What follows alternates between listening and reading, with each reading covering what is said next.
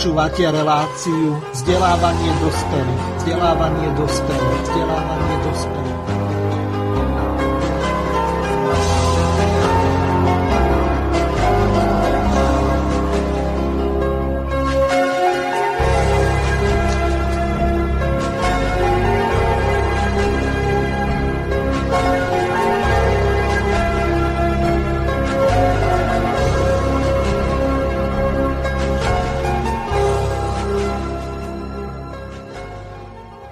Vážení a milí poslucháči Slobodného vysielača, vítam vás pri počúvaní relácie vzdelávanie dospelých. V dnešnom pokračovaní tejto relácie sa budeme venovať fenoménu liberálneho fašizmu. Do relácie som pri tejto príležitosti a na túto tému pozval dvoch, verím tomu, že odborníkov na slovo vzatých, minimálne na filozofiu a politológiu. Prvým našim hostom je pán docent Vladimír Manta, ktorého srdečne zdravím prvýkrát v relácii Slobodného vysielača. Dobrý deň, pán Vladimír. Áno, dobrý deň. A ja pozdravujem e, poslucháčov e, Slobodného vysielača. Ďakujem. Druhým našim hostom je Juraj Janošovský. Zdravím vás, Juraj. Tak podarilo sa mi pripojiť. Pozdravujem všetkých poslucháčov i vás, Miroslav. Ďakujem veľmi pekne, takže ja sa tiež ospravedlňujem, že som vaše pripojenie riešil počas úvodného jingla, takže v archíve to už bude úplne v poriadku, takže prejdeme rovno k meritu veci, aby sme sa dostali k tomu, o čom dnes budeme chcieť hovoriť. Samozrejme, hlavnou témou vzdelávacej relácie je liberálny fašizmus. Je to termín, ktorý sa liberálmi popiera, tak ako nacistami holokaust, no ale to už je vedľajšia záležitosť. Na to mám tu dnes odborníkov, ktorí nám to veľmi dobre a podrobne vysvetlia. Páni, ale skôr ako sa dostaneme k samotnej relácii, tak sa vás spýtam na jednu dosť dôležitú vec.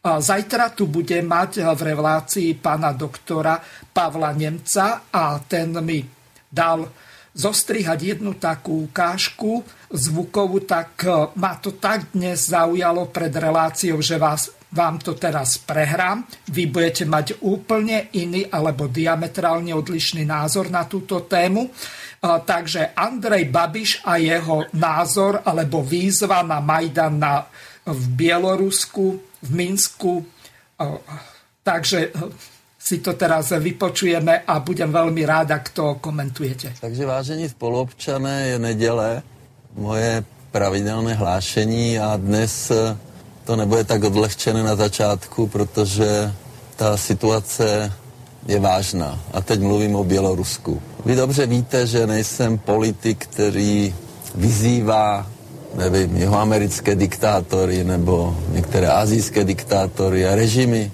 kde není šance změnit tu situaci politickou, nebo samozřejmě naše ministerstvo zahraničních věcí se vyjadřuje k lidským právům všude na světě, ale to Bělorusko je něco úplně jiného. Bělorusko jednak je to země, která je na šengenské hranici, to znamená, je to hlavní soused Polska, jsou to Slované. Já tam znám ty lidi už dlouho. Po škole jsem nastoupil do podniku, jsme dováželi čpavek z, z Grodno Azot, tam, kde ty lidi vlastně před vchodem hlasovali, že kdo hlasoval pro Lukašenka, kdo kandidátku, jeho protikandidátku, Cichonovskou. E, takže Bělorusko je taky největší výrobce potaše, drasla na světě. Takže já ty lidi znám, kolik to je, 22 plus, no 40 let. A to, co se tam děje, je absolutní katastrofa.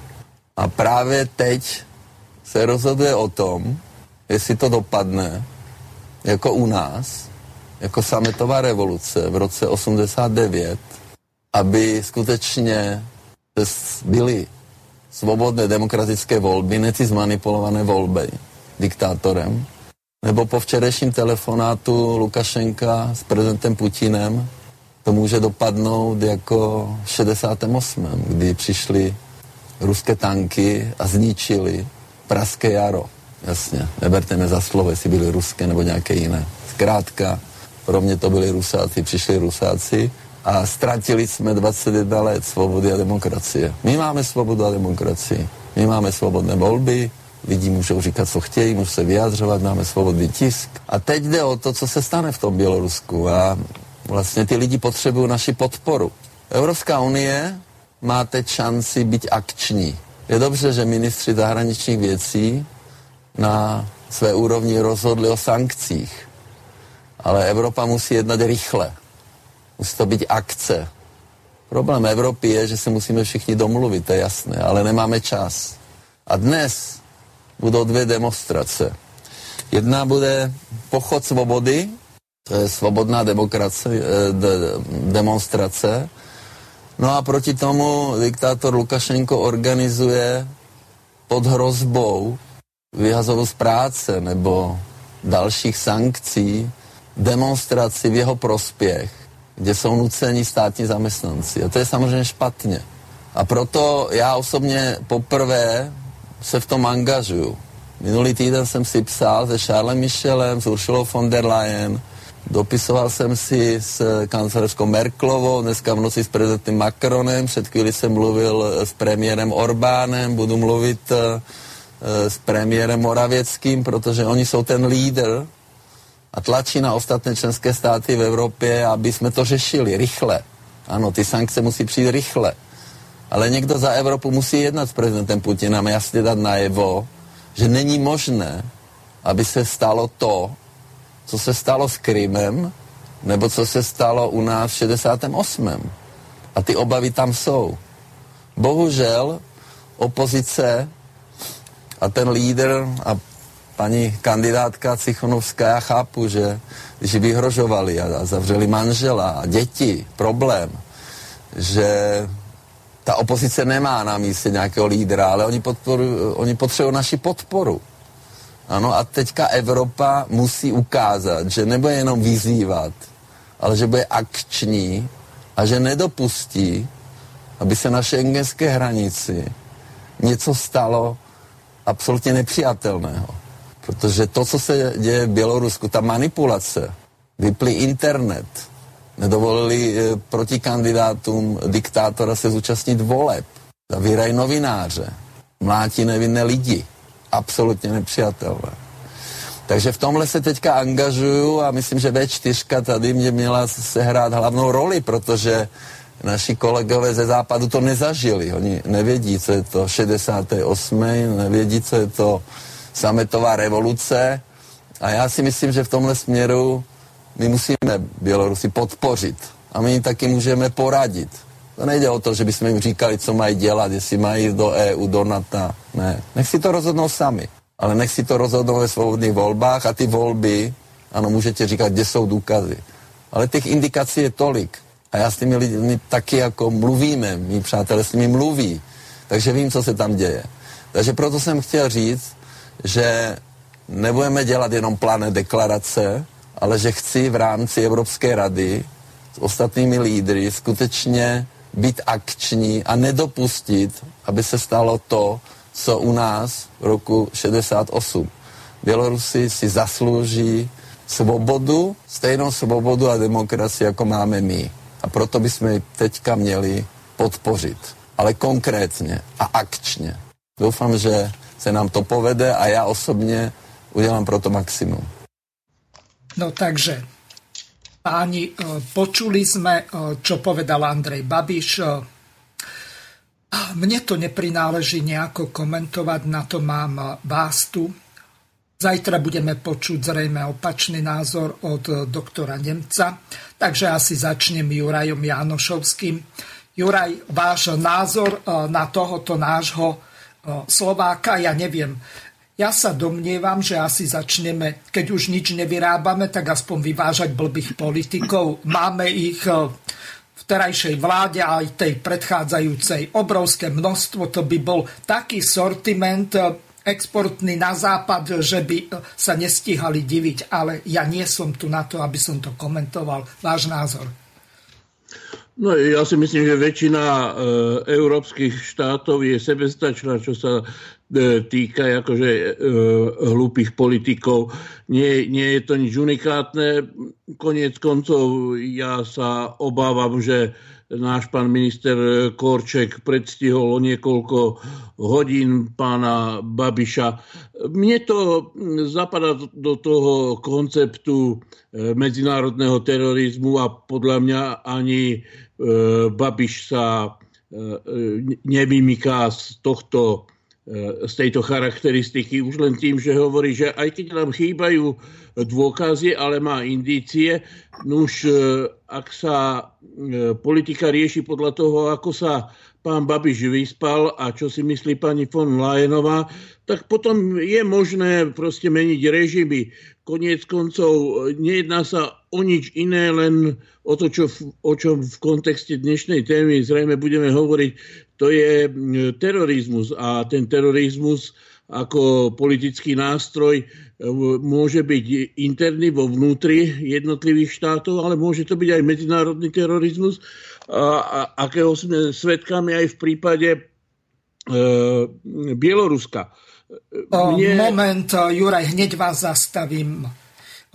Neviem, či rozumieme to isté pod terorizmom, pretože ja pod terorizmom rozumiem niečo také, ako sa kedysi dialo v Severnom Írsku alebo niekde v Izraeli, že tie odbojové organizácie tak kladú nálože do smetných košov, odpáľujú celé budovy alebo auta alebo niečo také. To je, znamená občianská vojna bez jej vyhlásenia. To je terorizmus. Ale e, v Bielorusku alebo zo strany Európskej únie, tak ja neviem o niečom takom, že by e, takýmto spôsobom niekto bojoval to ešte úroveň Majdanu e, niekde v Kieve nedosiahlo. A zrejme ani nedosiahne, lebo Putin sa poučil. Už e, určite je to otázka interpretácie. Ja teraz nehovorím, že majú v smetných košoch v Minsku bomby, ako v, v Severnom Írsku. Hovorím o tom, že to je spôsob riešenia politických problémov násilím. To je podstatou terorizmu, teda e, samotný akt použitia násilia, nátlaku, vyhrážky sa v medzinárodnej diplomácii považujú za akt medzinárodného terorizmu. E, napadnutie iného štátu je takisto aktom e, medzinárodného terorizmu a napadnutie nemusí byť výhradne vojenské. E, tu sa mi jedná o to, aby som akcentoval, počiarkol a zvýraznil fakt, že liberálna demokracia tohto typu, a preto sa hovorí o fašizujúcej, e, fašizujúcom liberalizme, často siaha k riešeniu politických problémov násilím. To znamená, e, pokiaľ voľby nám vyhovujú, ak, by, ak schválime ich výsledky, je predsa absurdné, aby výsledky e, bieloruských volieb schvalovala Európska únia. To, čo je za suverenitu štátu? Určite e, v každom štáte, a ja len pripomeniem, že v Spojených štátoch amerických, myslím, prerátavali výsledky obidvoch posledných prezidentských volieb a v prípade Al Gore, ak si dobre spomínam, spomínam rozhodlo niekoľko stoviek hlasov. A ak sa jedná o e, štátne násilie v uliciach mesta proti e, demonstrantom, no tak e, uplynulé mesiace sme zažívali v, v priamom prenose e, to, čo sa dialo v, v mnohých amerických mestách. V Portlande zasahuje e, oficiálna americká armáda pri nastolovaní poriadku a pán Babiš kľudne spáva, pán Korčok ani nemihne okom a prednedávnom tu Česi vítali amerického ministra zahraničných vecí Pompea, čiže jednoznačne dvojitý meter. No a fašizmus je symptomaticky definovaný tým, že používa dvojaký meter. To, čo robia fašizujúce sily samotné, to sa považuje za štandard a dovolujú si E, určovať štandardy správania iným krajinám a dokonca v prípade e, neakceptovania ich parametrov, tak e, vyhrožujú silou. To, čo sa dialo u nás zaslušné Slovensko, alebo to, čo sa deje v Bielorusku, má mnohé paralely. A teraz vyťahovať historickú skúsenosť 68. alebo iné paralely je minimálne odveci viac ako v tomto prípade, ak sa nepletiem, 50-ročná skúsenosť je eh, nepriateľná. Len eh, Juraj, jedna veľmi dôležitá vec. Ano. Rád by som dal eh, aj slovo druhému nášmu hostovi a eh, potom ešte eh, môžete sa k tomu, o čom sme začali hovoriť, vrátiť, len čas nám neúprosne uniká, takže pripomeniem našim poslucháčom, táto relácia, tak ako všetky ostatné, je kontaktná okrem tej, ktorá bude v stredu z toho dôvodu, že pán Hornáček nahral som mnou reláciu Slovenské korene na záznam, tak do tej nevolajte, radšej píšte na YouTube, ale to bude až v stredu 19. Táto relácia je kontaktná, kontaktné informácie, e-maily studio.bb.juh zavinať slobodnyvysielac.sk Najlepšie paralelne, to znamená rovno, keď budete písať jeden mail, tak dajte obidve adresy studio.bb.juh zavinač gmail.com Občas eh, nám to eh, má nejakú, ako Česi hovoria, prodlevu, delay alebo oneskorenie, to je jedno. Skrátka nechodia súčasne e-maily a potom pred koncom relácie sa toho nahrnie a nestihneme ich prebrať. Ďalšia možnosť je využiť zelené tlačítko a e, telefón e, zapnem niekedy okolo 16 e, hodín 30 minút. Takže pán docent Manda, tak ako som vám slúbil pred reláciou, dobre by bolo, keďže ste prvýkrát u nás Slobodnom vysielači, keby ste sa našim poslucháčom predstavili. Nemusí to byť nejaké rozsiahle kurikulum víte,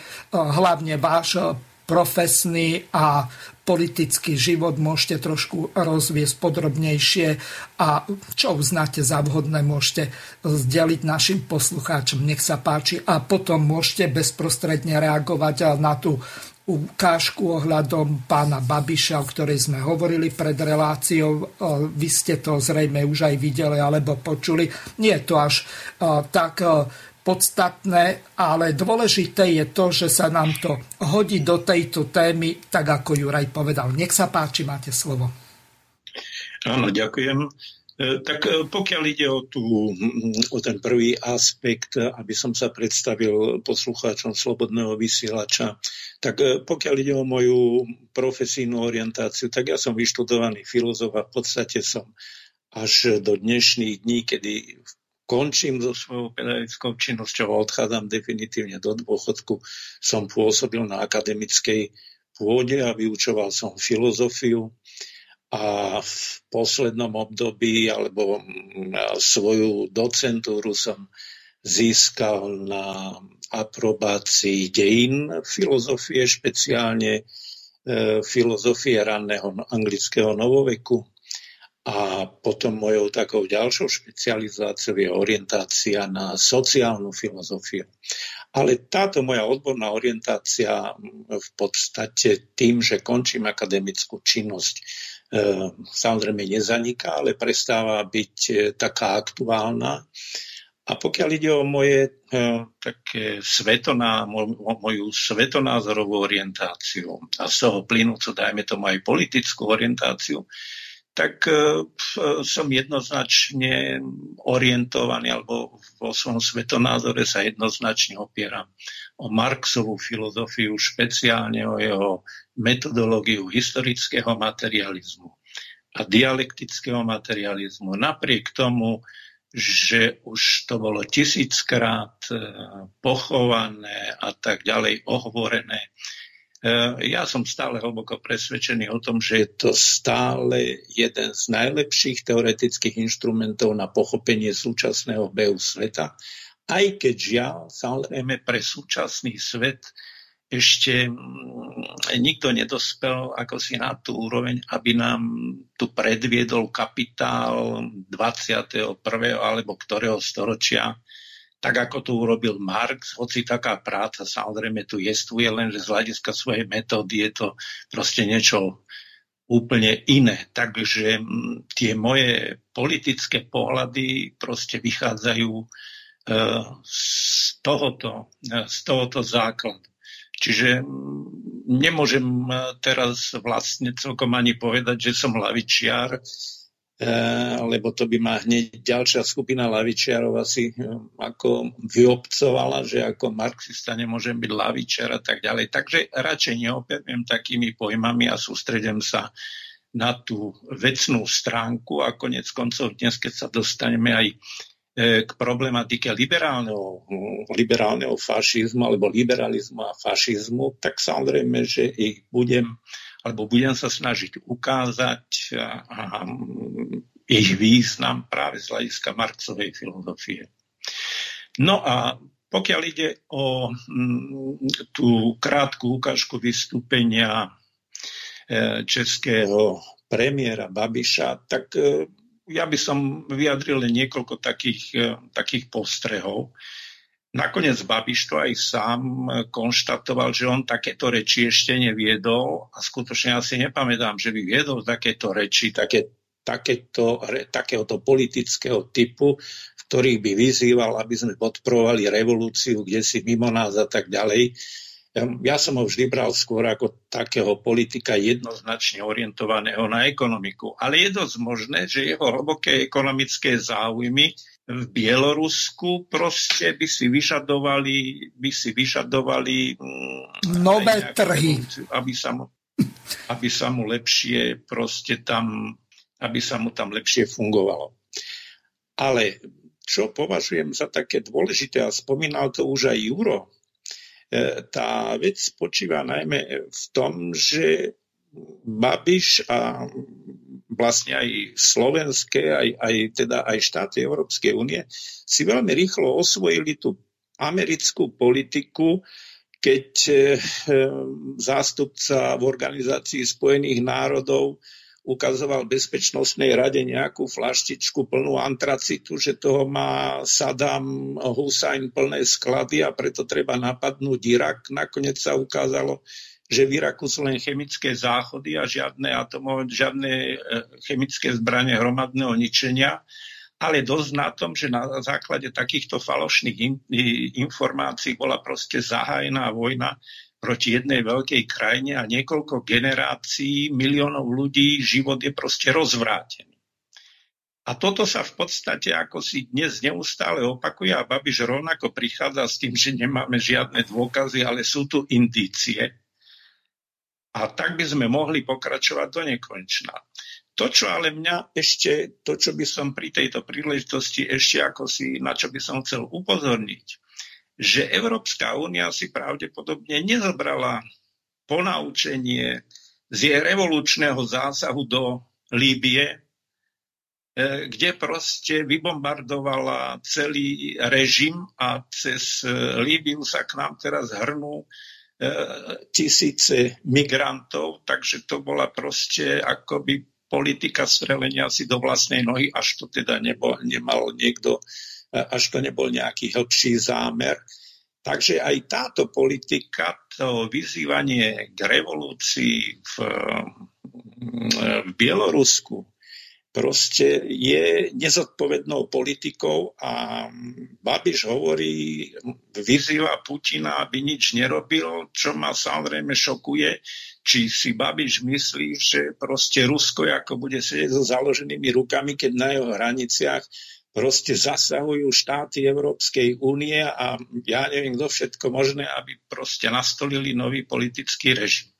Takže mm, ja z tohoto hľadiska súhlasím s mojimi s mojimi názormi Jura.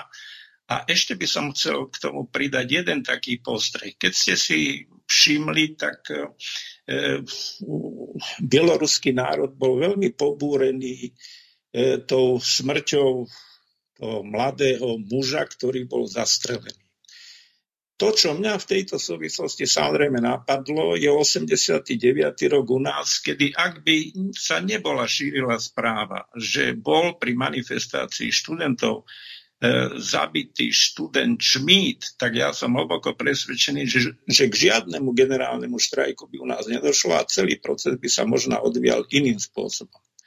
A potom je tu druhá vec.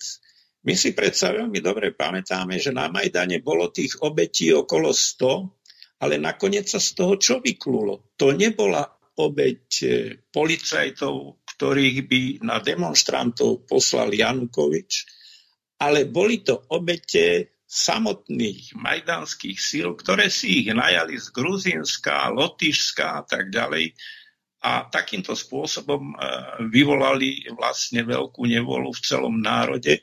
Takže si kladiem otázku, možná, že sa to, možno, že ho zastrelil príslušník e, policie bieloruskej, ale je to ešte otázka, ktorá vlastne len by sa má, a ktorá sa možno až neskôr vyjasní. Čiže ja z tohoto hľadiska Ehm, jednoznačne odmietam tieto naše všelijaké zasahovania, tieto rôzne formy zasahovania do vnútorných záležitostí e, do vnútorných záležitostí Bieloruska. Toľko. Juraj, chcete ešte reagovať alebo dokončiť, čo ste chceli povedať, lebo inak prejdeme na druhú tému. Prejdeme k ďalšej téme, lebo tá téma je skutočne atraktívna a dá sa o nej e, dlho rozprávať. E, takýchto impulzov typu Babiš, Korčok, e, von Lajenová, Pompe je do namraky, takže venujeme sa téme, ktorú vaši poslucháči ano. očakávajú a ktorú sme sa všetci traja pripravovali. Výborne, takže prvá ukážka, Igor, Jurečka to komentoval takto. V podstate sa tam jednalo o to, že aktuality zverejnili jeden taký dokument, na ktorý následne reagoval Luboš Bláha, takže najskôr Igor Jurečka a postupne si to preberieme všetko. Takže prvá ukážka. Dober 2019. Blaha vysvetľuje popleteným liberálnym novinárom pojem liberálny fašista. Portál Aktuality vo svojom článku uviedol, že fašizmus nemôže byť liberálny, pretože fašisti vždy nenávideli liberálov a liberalizmus. Na Slovensku sa udomácnil pojem liberálny fašista, ktorý si osvojila celá konšpiračná a dezinformačná scéna, ale aj viacerí politici, uvádza vo svojom článku portál Aktuality. Fašizmus však nemôže byť liberálny, fašisti vždy nenávideli liberálov a liberalizmus, píše autor článku Tomáš Kyseľ.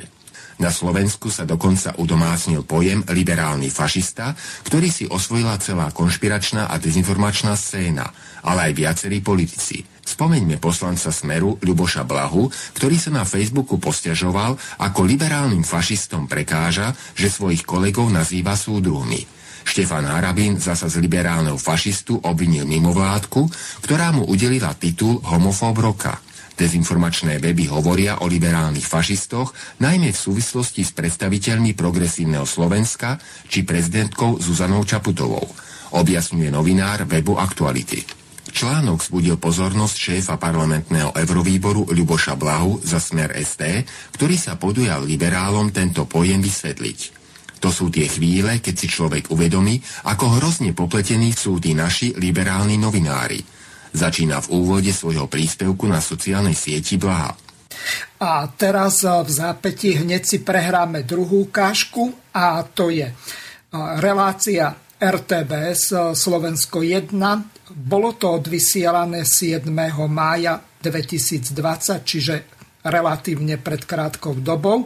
Tam bola Moderátorkou, bol moderátorkou pozvaný jeden tzv. historik a jeho názor si e, vypočujeme teraz. To je také zaujímavé, že e, keď e, to počula moja sestra, tak začala nadávať. Ja som prišiel, že či je niečo prihorelo alebo niečo také a počúvala akurát toto a hneď ma na to upozornila, že treba to našim poslucháčom dať do pozornosti, aby počuli, že za čo platia 4,64 eur. Slovo fašista sa často skloňuje aj u nás, a to hlavne v súvislosti s aktuálnou politickou scénou. Historik ale upozorňuje, že s pojmami fašista či extrémista by sme mali narábať opatrnejšie. Je to nebezpečné, pretože to pomáha fašistom samotným. Ak sú všetci označení za fašistov, tak potom e, nikto nebude fašista. Ako to teda je? Fašisti sú presvedčení, že národ, ktorého sa cítia byť súčasťou, je v totálnej kríze, v úpadku, v hospodársky sa mu nedarí, politici sú skorumpovaní, kultúra je dekadentná a tak ďalej a tak ďalej. A za tento úpadok, za túto krízu môže niekto, nejaký nepriateľ. A tých nepriateľov môže byť aj v tejto dobe viacero. Najčastejšie v histórii to boli Židia, ale môže to byť vlastne ktokoľvek, slnečkári, utečenci, nadnárodné spoločnosti, bankári medzinárodný, nový svetový poriadok, čokoľvek. A to je nepriateľ národa, od ktorého treba teda ten národ očistiť. A to len preto, aby vznikol nový typ spoločnosti bez princípov demokracie. A zatiaľ, čo pred druhou svetovou vojnou fašisti chodili v uniformách, zdravili sa a verejne vyznávali túto ideológiu, dnes je to všetko inak. Keďže druhou svetovou vojnou vlastne prišlo to vyvrcholenie toho fašizmu a vieme všetci teraz, že ten fašizmus je naozaj niečo zlé, čo vrcholí v koncentračných táboroch, masových hroboch, vojnou a podobne, tak dnes je to taká tabu téma a nikto sa nechce označovať za fašistu. Preto častokrát fašisti sami seba označujú za čokoľvek iné, len nie fašistov, dokonca o sebe hovoria ako o antifašistoch. Videl som označenie samých seba za vlastencov, patriotov, konzervatívcov, pravičiarov, kresťanských pravičiarov, kresťanských konzervatívcov a podobne. Čiže čokoľvek, len nie fašizmus. Čoraz viac sa používa aj pojem liberálny fašista. To vzniklo v Spojených štátoch, keď jeden e, taký konzervatívny pravicový autor chcel ukázať na fašistické tendencie v americkej demokratickej strane úplne nezmyselne, tak to nazval liberálnym fašizmom a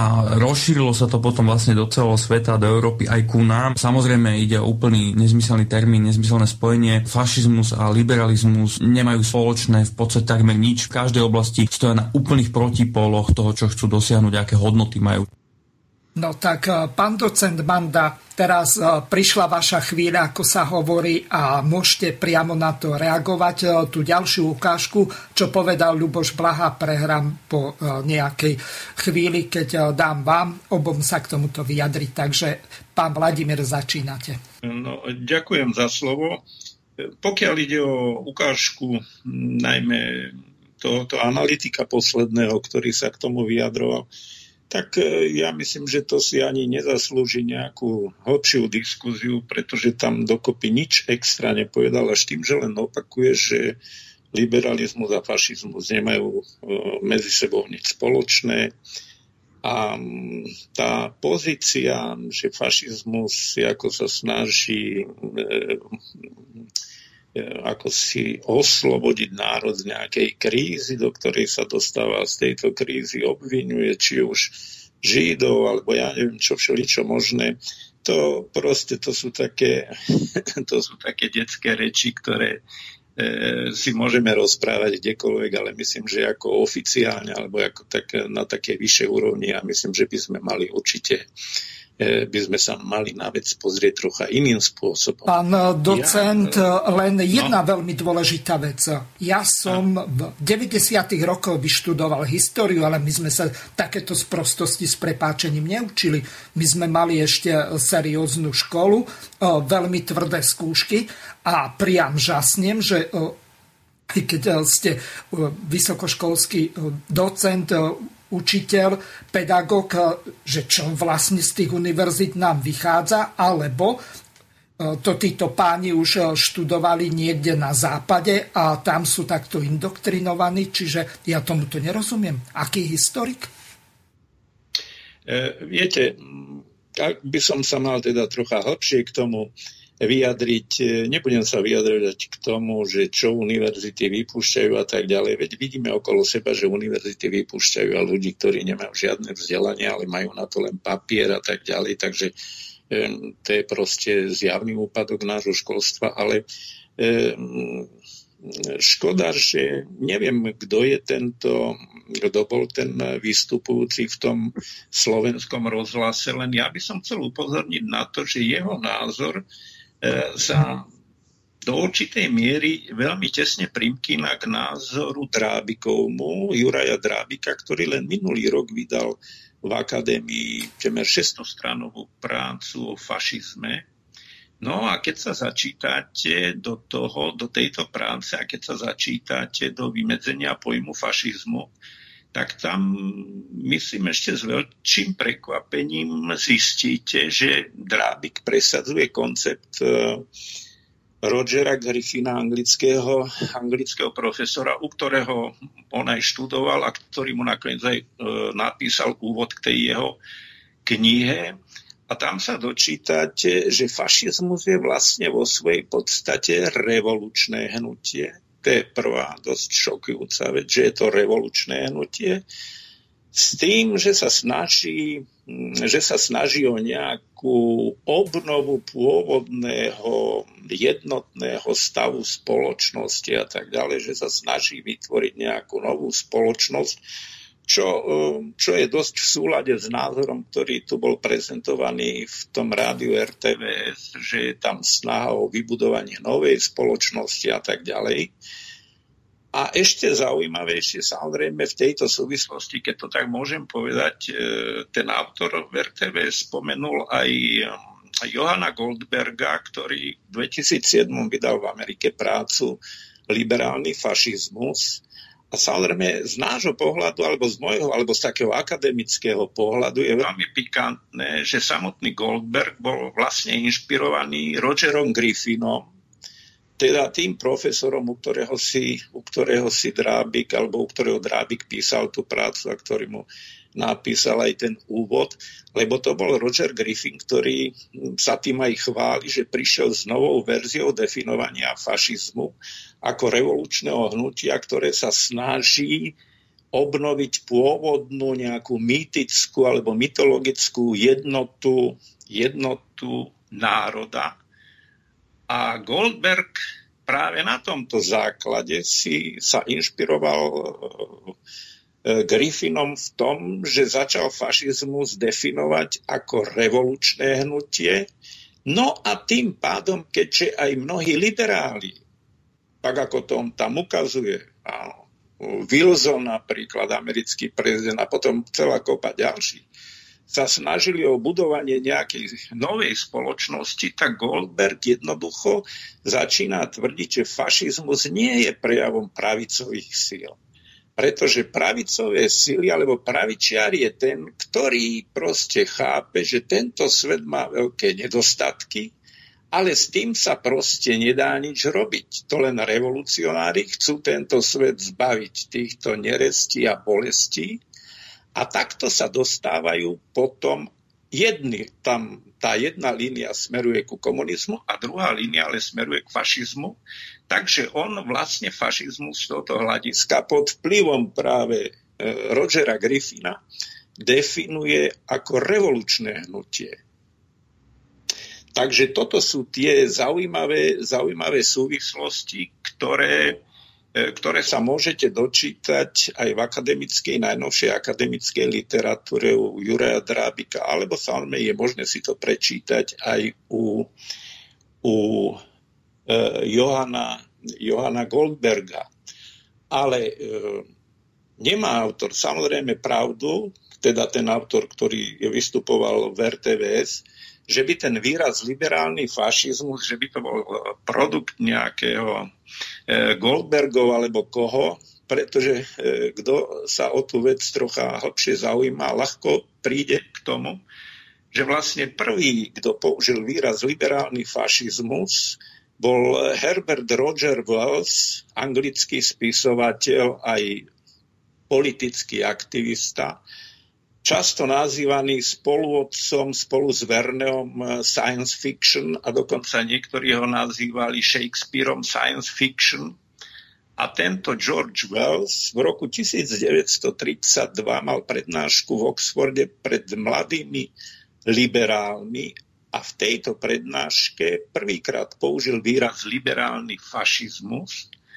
A to v tej súvislosti, že Wells mal predstavu, takú víziu vzniku celosvetovej spoločnosti a týmto liberálom prednášal, že ak sa chcú stať vedúcou silou tejto celosvetovej spoločnosti, tak jednak sa budú musieť vzdať demokracie, lebo demokracia podľa Wellsa prináša na tie politické posty nielen ľudí priemerných, ale aj hlúpych. A proste takíto priemerní a hlúpi ľudia nemôžu predsa riadiť celosvetové spoločenstvo.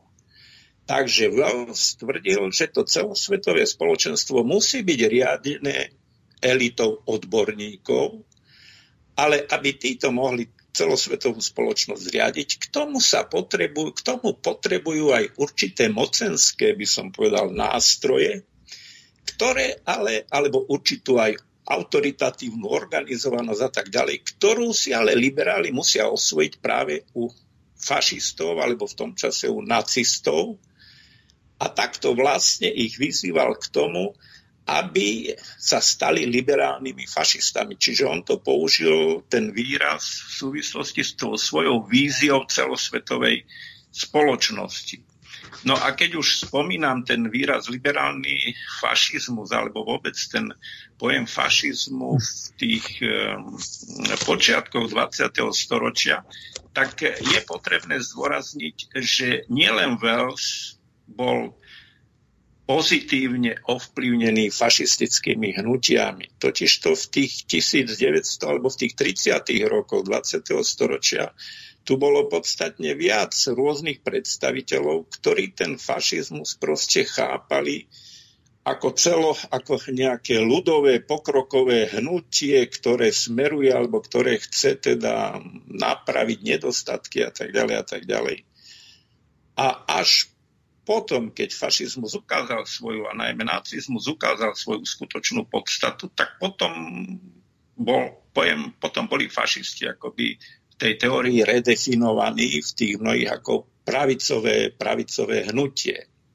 Hoci, keby sme samozrejme zobrali to komunistické hnutie, tak uh, tam tá, tá predstava bola, lebo ten, to hodnotenie mm, tam nebolo takto obrátené. Hoci aj medzi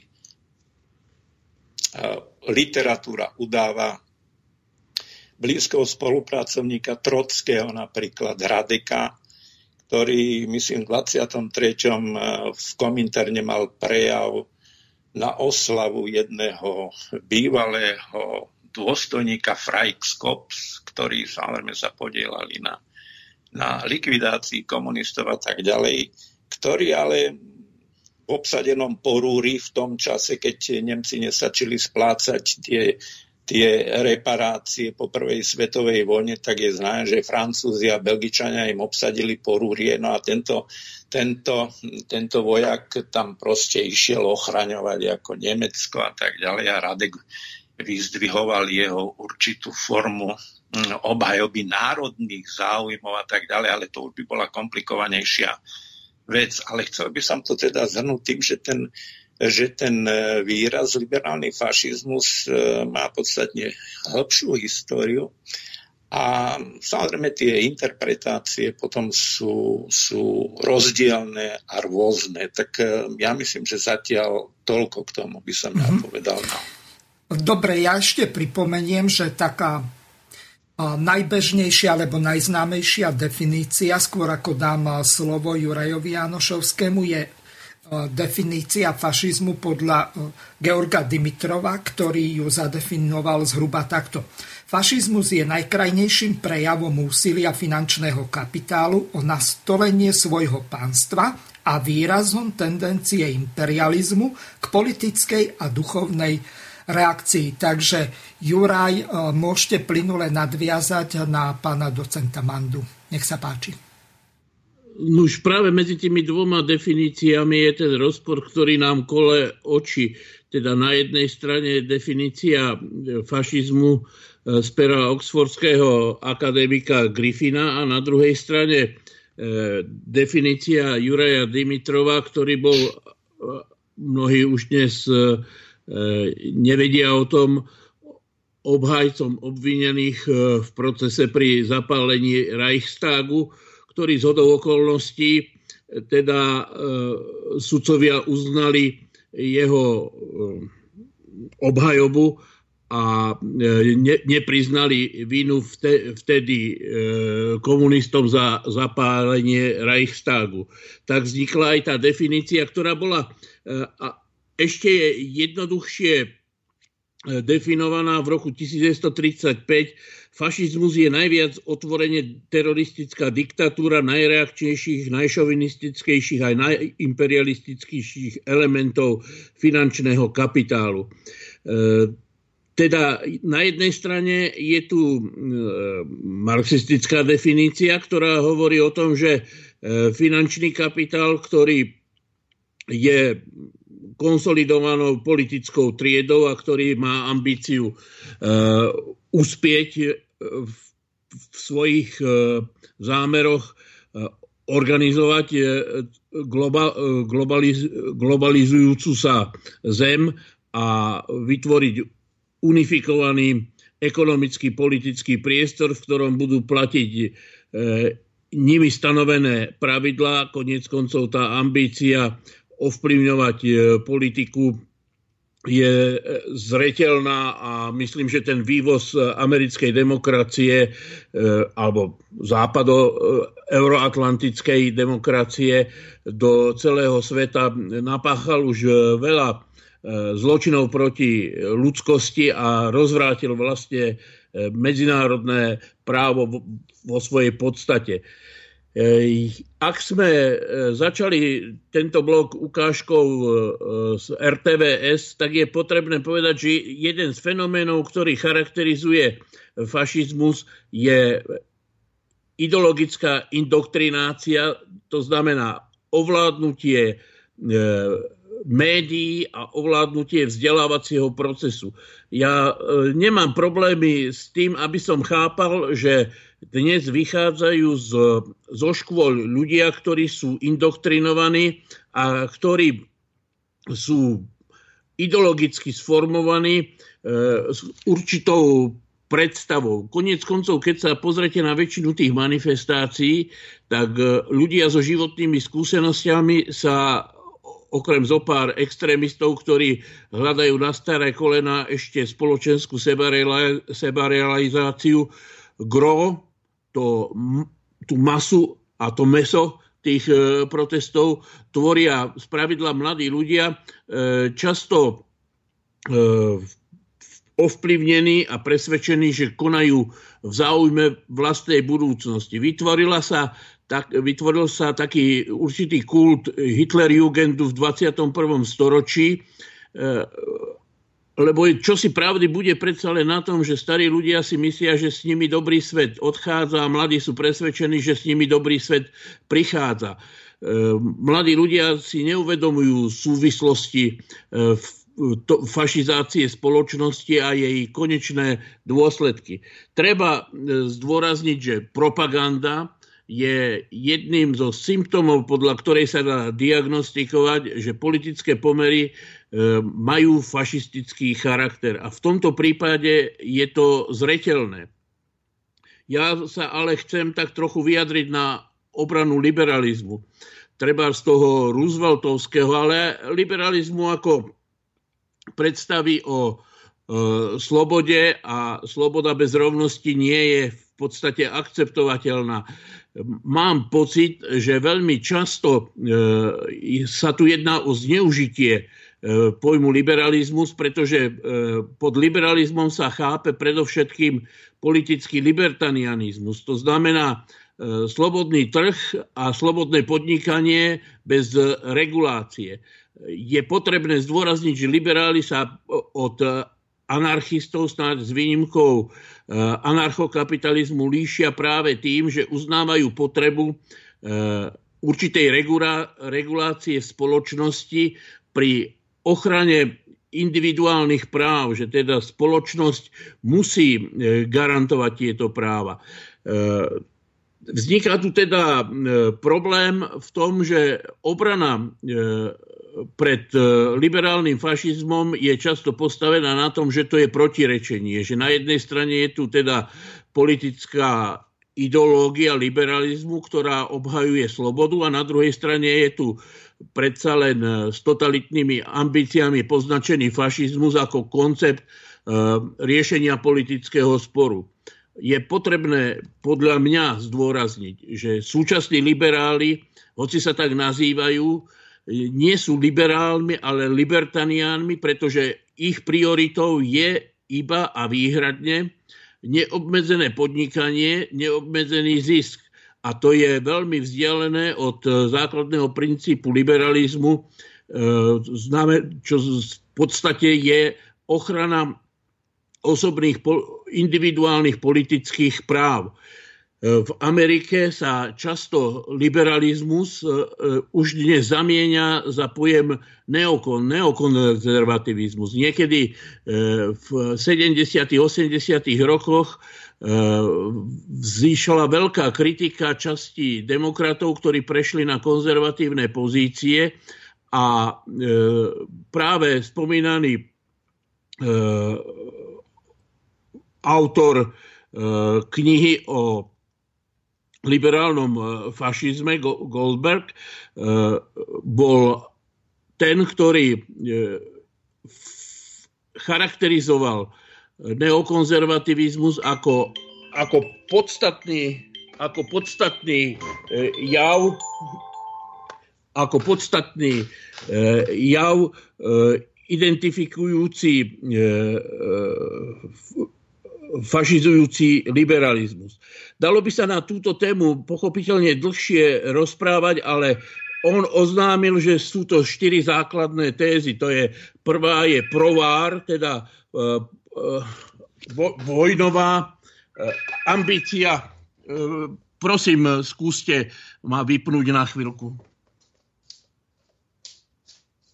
Ja prečítam eh, prvú otázku a môžete pán Manta rovno na ňu odpovedať. Eh, napísal nám poslucháč eh, Peter, ktorý pozdravuje do štúdia a píše nasledovne.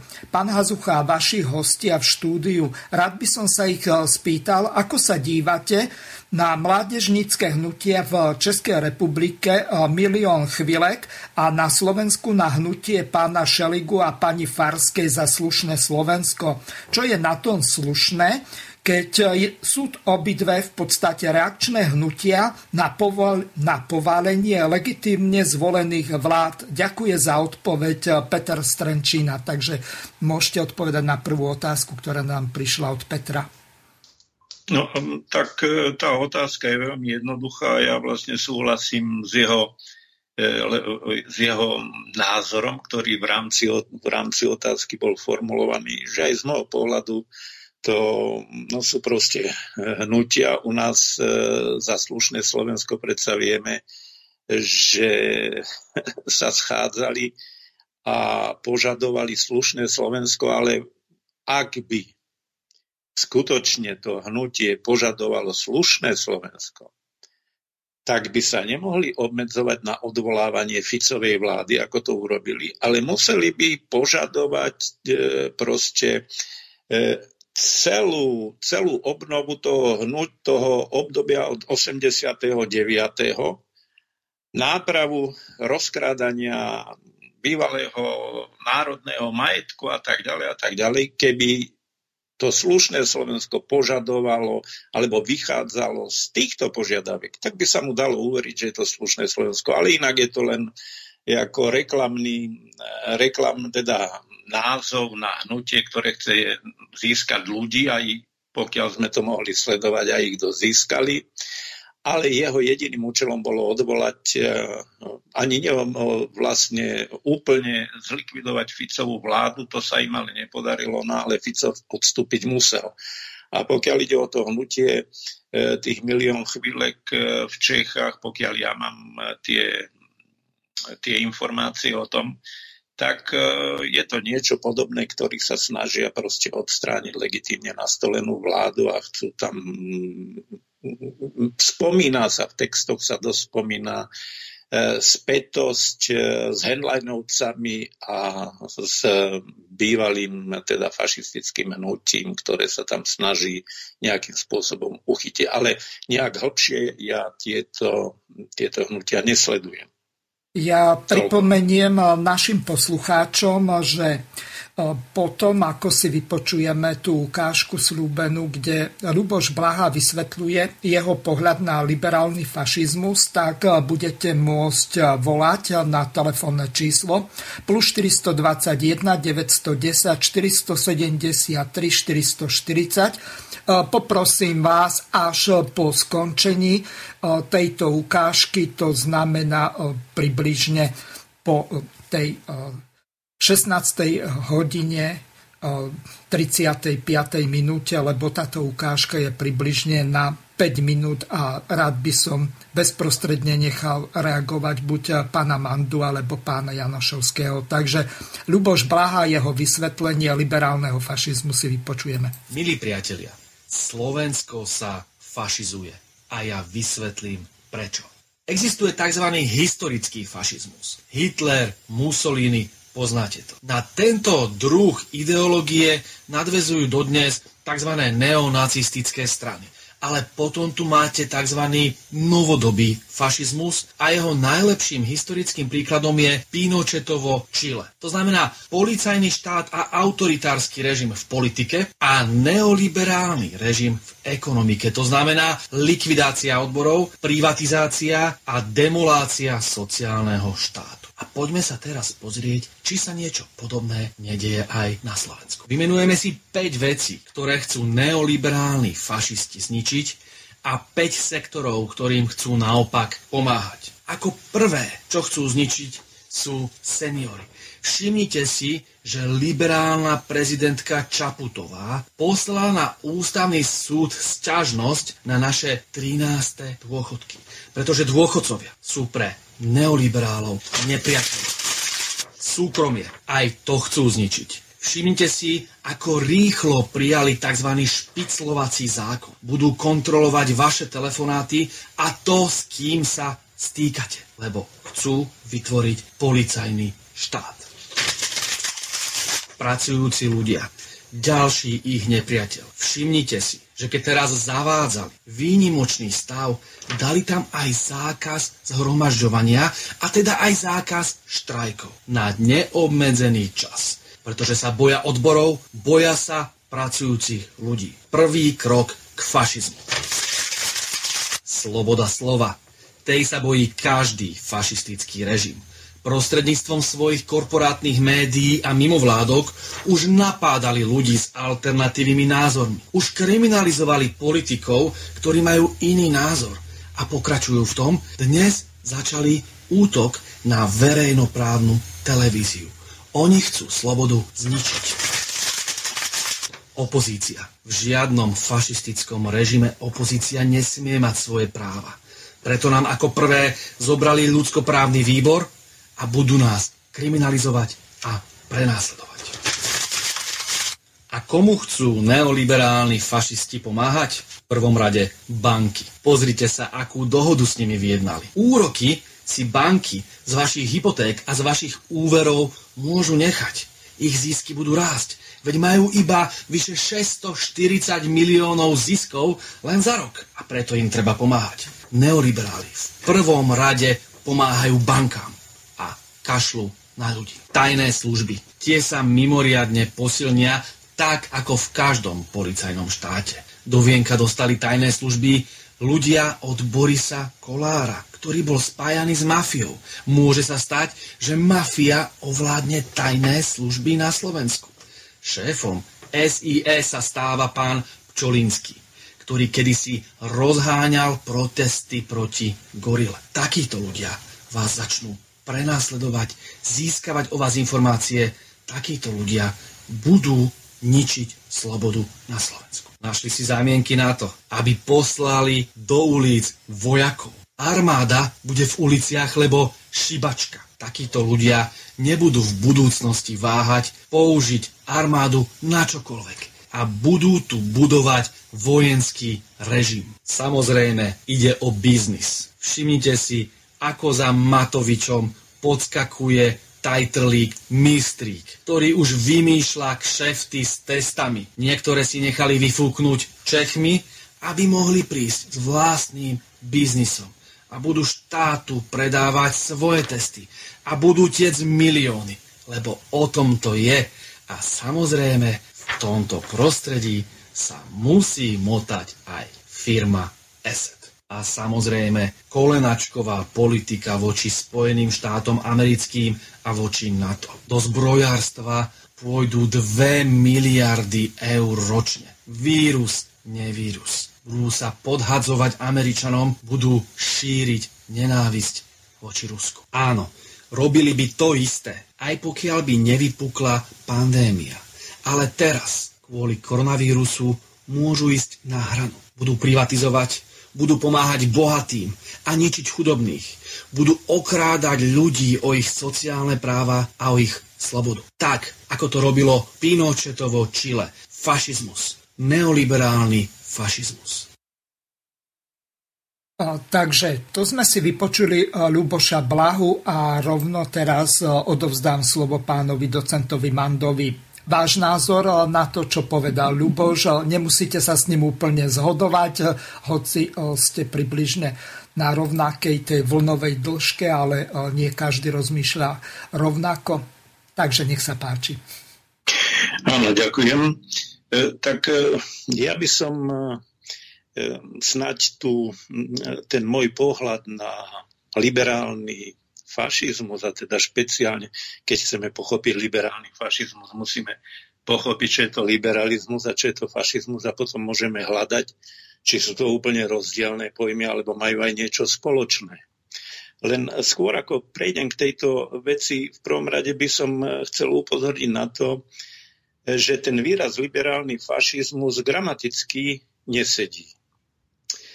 Pretože ak chápeme liberálny fašizmus, to slovo liberálny je tu prídavné meno fašistu. Čiže liberálny fašizmus znamená, že tu máme nejakého fašistu, ktorý sa správa liberálne.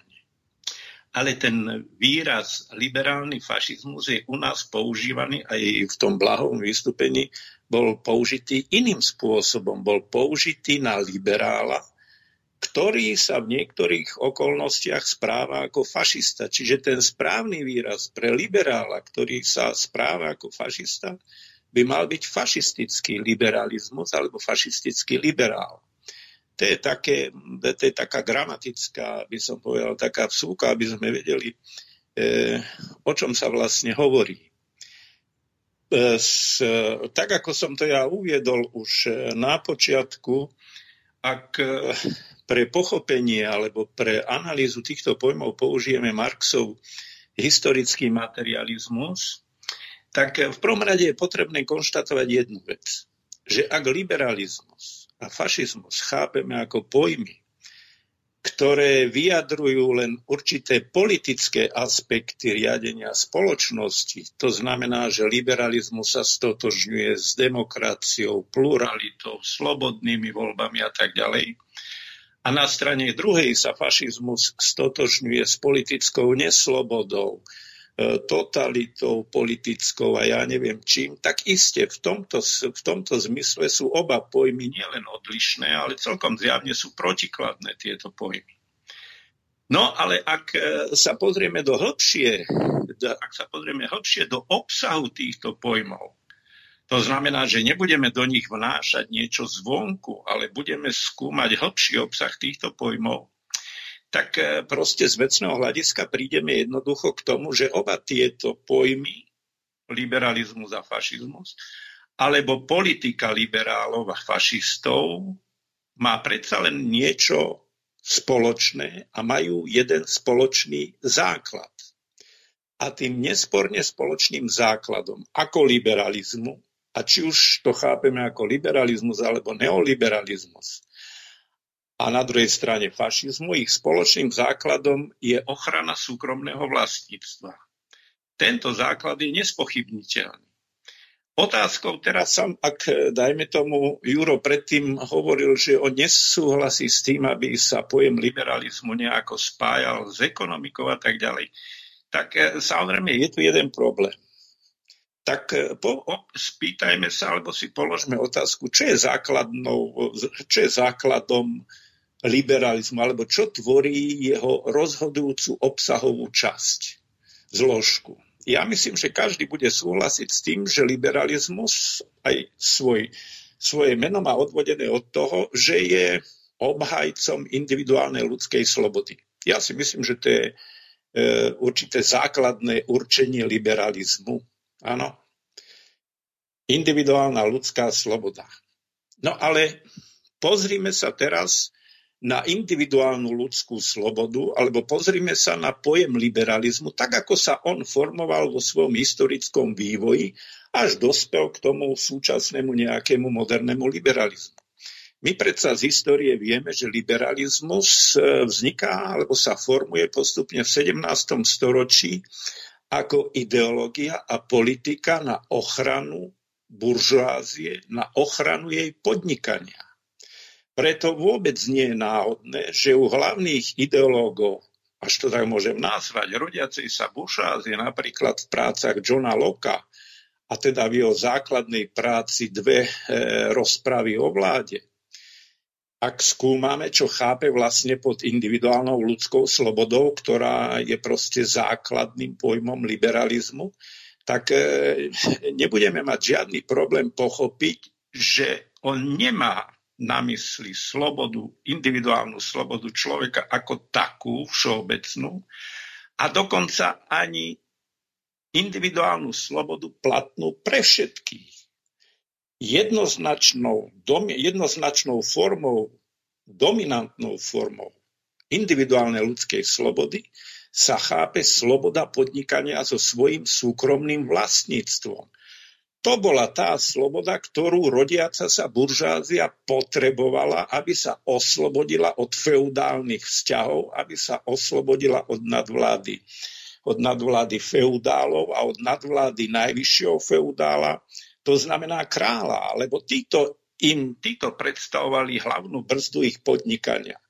Čiže ak sa všade v, aj v lokovej práci stretávame s tým pojmom individuálnej slobody, tak eminentne to znamená individuálnu slobodu vlastníkov podnikať so svojím majetkom nehatene tak, aby nebolo obmedzované vôľou a svojou vôľou kráľa. Z toho samozrejme nutne plynulo aj politické, chápanie politickej slobody a to rovnako nie je žiadny problém si overiť, že pokiaľ Lok vôbec hovorí o politickej slobode, tak má na mysli politickú slobodu vlastníkov. Oni sú tí kompetentní, ktorí môžu rozhodovať vo sfére politického platných zákonoch a tak ďalej a tak ďalej. No ale eh, čo nesmieme ako si v tomto prípade stratiť zo zretela? Tá túžba e, slobodne podnikať so svojím súkromným vlastníkom, s vlastníctvom, teda tá túžba buržáznej triedy po slobode podnikania, je však nutne a objektívne spätá s neslobodou všetkých ostatných pracujúcich, ktorí okrem svojej subjektívnej slobody práce, okrem, ktoré okrem svojej subjektívnej slobody schopnosti pracovať, nevlastnia žiadne objektívne prostriedky, ktoré by, ktorými by to mohli zabezpečiť. To znamená, že obhajoba súkromného vlastníctva výrobných prostriedkov, obhajoba slobodného podnikania nutne na druhej strane vedie k obhajobe ekonomického otroctva, ekonomickej neslobody ostatnej časti pracujúcich. Nie nadarmo, keby sme e, pozreli do lokových prác, napriek tomu, že v jeho časoch boli hnutia, dajme tomu levelerov, ktorí sa snažili o trocha všeobecnejšiu formu volieb, tak Lok sa touto otázkou volieb vôbec nezaoberá a v jeho časoch a potom až do polovičky 19, eh, polovičky 19. storočia v podstate e, slo, voliť mohli len vlastníci výrobných prostriedkov, vlastníci pôdy, vlastníci nejakých živností a tak ďalej, ktorí dosahovali zisk do určitej výšky. Myslím, že to bolo 40 čilingov očistených od e, daní a tak ďalej za rok. Ale čo je dôležité, námedzne pracujúci, alebo tí, ktorí pracovali za mzdu, boli v podstate tzv. wage slavers, alebo mzdoví otroci a tí nemali žiadne právo voliť z jednoduchého dôvodu, pretože boli ekonomicky neslobodní. Nemali v rukách žiadnu pôdu, nemali v rukách žiadne nástroje, ktorý, o ktoré by mohli oprieť slobodne svoj život. Boli závislí, podriadení vôlia svoj vôli súkromných vlastníkov. To znamená, že táto masa ľudí, a v Anglicku v 17. storočí, táto masa v Anglicku v 17. storočí bolo asi 5,5 milióna obyvateľov a z toho okolo 3,2 milióny boli hm, proste takíto námezne pracujúci, ktorí proste sa nemohli nejako k žiadnym, žiadnej voľbe dostať. V tejto súvislosti je samozrejme e, pekné upozorniť aj na to, že keby sme sa v tom anglickom práve vracali, vo, volebnom práve vracali hlbšie a dajme to až do roku 1430, tak aj tu tá voľba bola, tá sloboda voliť bola jednoznačne spätá s nutnosťou vlastniť pôdu. Boli to tzv. freeholders, teda tí, ktorí slobodní rolníci, ktorí vlastnili svoju pôdu a potom pôdu, ktorý iní mali od kráľa. Nikto druhý nemal žiadnu slobodu voliť. Čiže aj tu sa ukazuje, že tá voľba, že tá sloboda voliť, tá politická sloboda bola od počiatku spätá s určitou formou súkromného vlastníctva a tí, ktorí túto formu nemali, proste boli nielen ekonomicky, ale boli aj politicky neslobodní. A keď sa teraz pozrieme na dejiny vývoja liberalizmu, tak v podstate až do 20. storočia, teda temer 3 storočia sa liberalizmus veľmi v pohode rozvíjal a pritom ne, e, e, neobhajoval žiadne individuálne práva, neobhajoval žiadne slobodné voľby a tak ďalej a tak ďalej. Vystačil si presne s týmito obmedzenými formami. To je až otázkou 20. storočia, kedy vieme, že e, sa začínajú uplatňovať alebo začínajú sa, začína sa realizovať všeobecné volebné právo. Takže parlamenty, ktoré sú výsledkom všeobecného volebného práva, sú niečo iné ako parlamenty, ktoré boli do toho obdobia, ktoré v podstate boli len parlamentom určitej vybranej skupiny ľudí. No a ten moderný liberalizmus rozširuje tú individuálnu slobodu, o politické slobody, takže pridáva k tomu slobodu voliť, sloboda slova, sloboda organizovať a tak ďalej a tak ďalej. No ale podstatný znak ostáva v tom, že tú ekonomickú neslobodu ani liberalizmus moderný, ani sociálne orientovaný liberalizmus a už vôbec nie samozrejme neoliberalizmus teda tú ekonomickú neslobodu pracujúcich nejako neruší. Tá tu ostáva. To znamená len, že v tej politickej rovine sme si rovní. No ale keď prejdeme do sociálnej roviny alebo do ekonomickej, tak nastúpte k zamestnaniu, k nejakému súkromnému podnikateľovi a hneď pochopíte, že ako ďaleko siaha vaša nejaká sloboda, až tu nejakú budete mať. A chcel by som samozrejme upozorniť aj na fakt, ktorý sa ako si bežne prehliada. Tak nazrime do štatistickej ročenky. Ja mám k dispozícii z roku 2018, lebo tu je možné si zadarmo stiahnuť z internetu. No a keď sa pozriete na ekonomické postavenie našich pracujúcich, tak z 2,5 milióna práce schopných v roku 2017 bolo 1,470 1,470 milióna pracujúcich zamestnaných u súkromných podnikateľov. To znamená, ide o námedzne pracujúcu silu, ktorí sú jednoducho v závislom a neslobodnom postavení voči vlastníkom výrobných prostriedkov a ďalšiu časť, asi 300 tisíc, stvoria živnostníci. To sú tí, ktorí sú medzi aj námeznou, aj medzi tým. Oni majú svoje výrobné prostriedky, majú svoj život relatívne v rukách. No ale samotných vlastníkov výrobných prostriedkov, u ktorých tých 1 470 tisíc ľudí, ľudí robí, je 81 tisíc. Takže, aby som to uzatvoril, liberalizmus, či chce alebo nie, či je to sociálny alebo neoliberalizmus, nutne obhajuje aj dnes náš liberalizmus, obhajuje buržázny spôsob výroby, teda ergo obhajuje dnes ekonomickú neslobodu jednej veľkej masy obyvateľov. A pokiaľ teda hlavným znakom fašizmu je nesloboda, tak musíme priznať, že náš liberalizmus trpí fašistickými črtami. To znamená, že ak by som mal zachytiť vlastnosti súčasného liberalizmu komplexnejšie, tak samozrejme, že ten názov by musel znieť fašistický liberalizmus, teda liberalizmus s fašistickými črtami. Toto je proste jednoduchá analýza pojmu, pričom do toho pojmu som nevnášal nič vonkajšie, len som rozoberal pojem individuálnej slobody a z nej vyplynulo, že tá individuálna sloboda je rôzna. A kto má nejaké pochybnosti, nech sa pozrie do našej ústavy a tam myslím, že je to článok 19. Sloboda, osobná, sloboda vlastníctva sa zaručuje a tak ďalej a tak ďalej.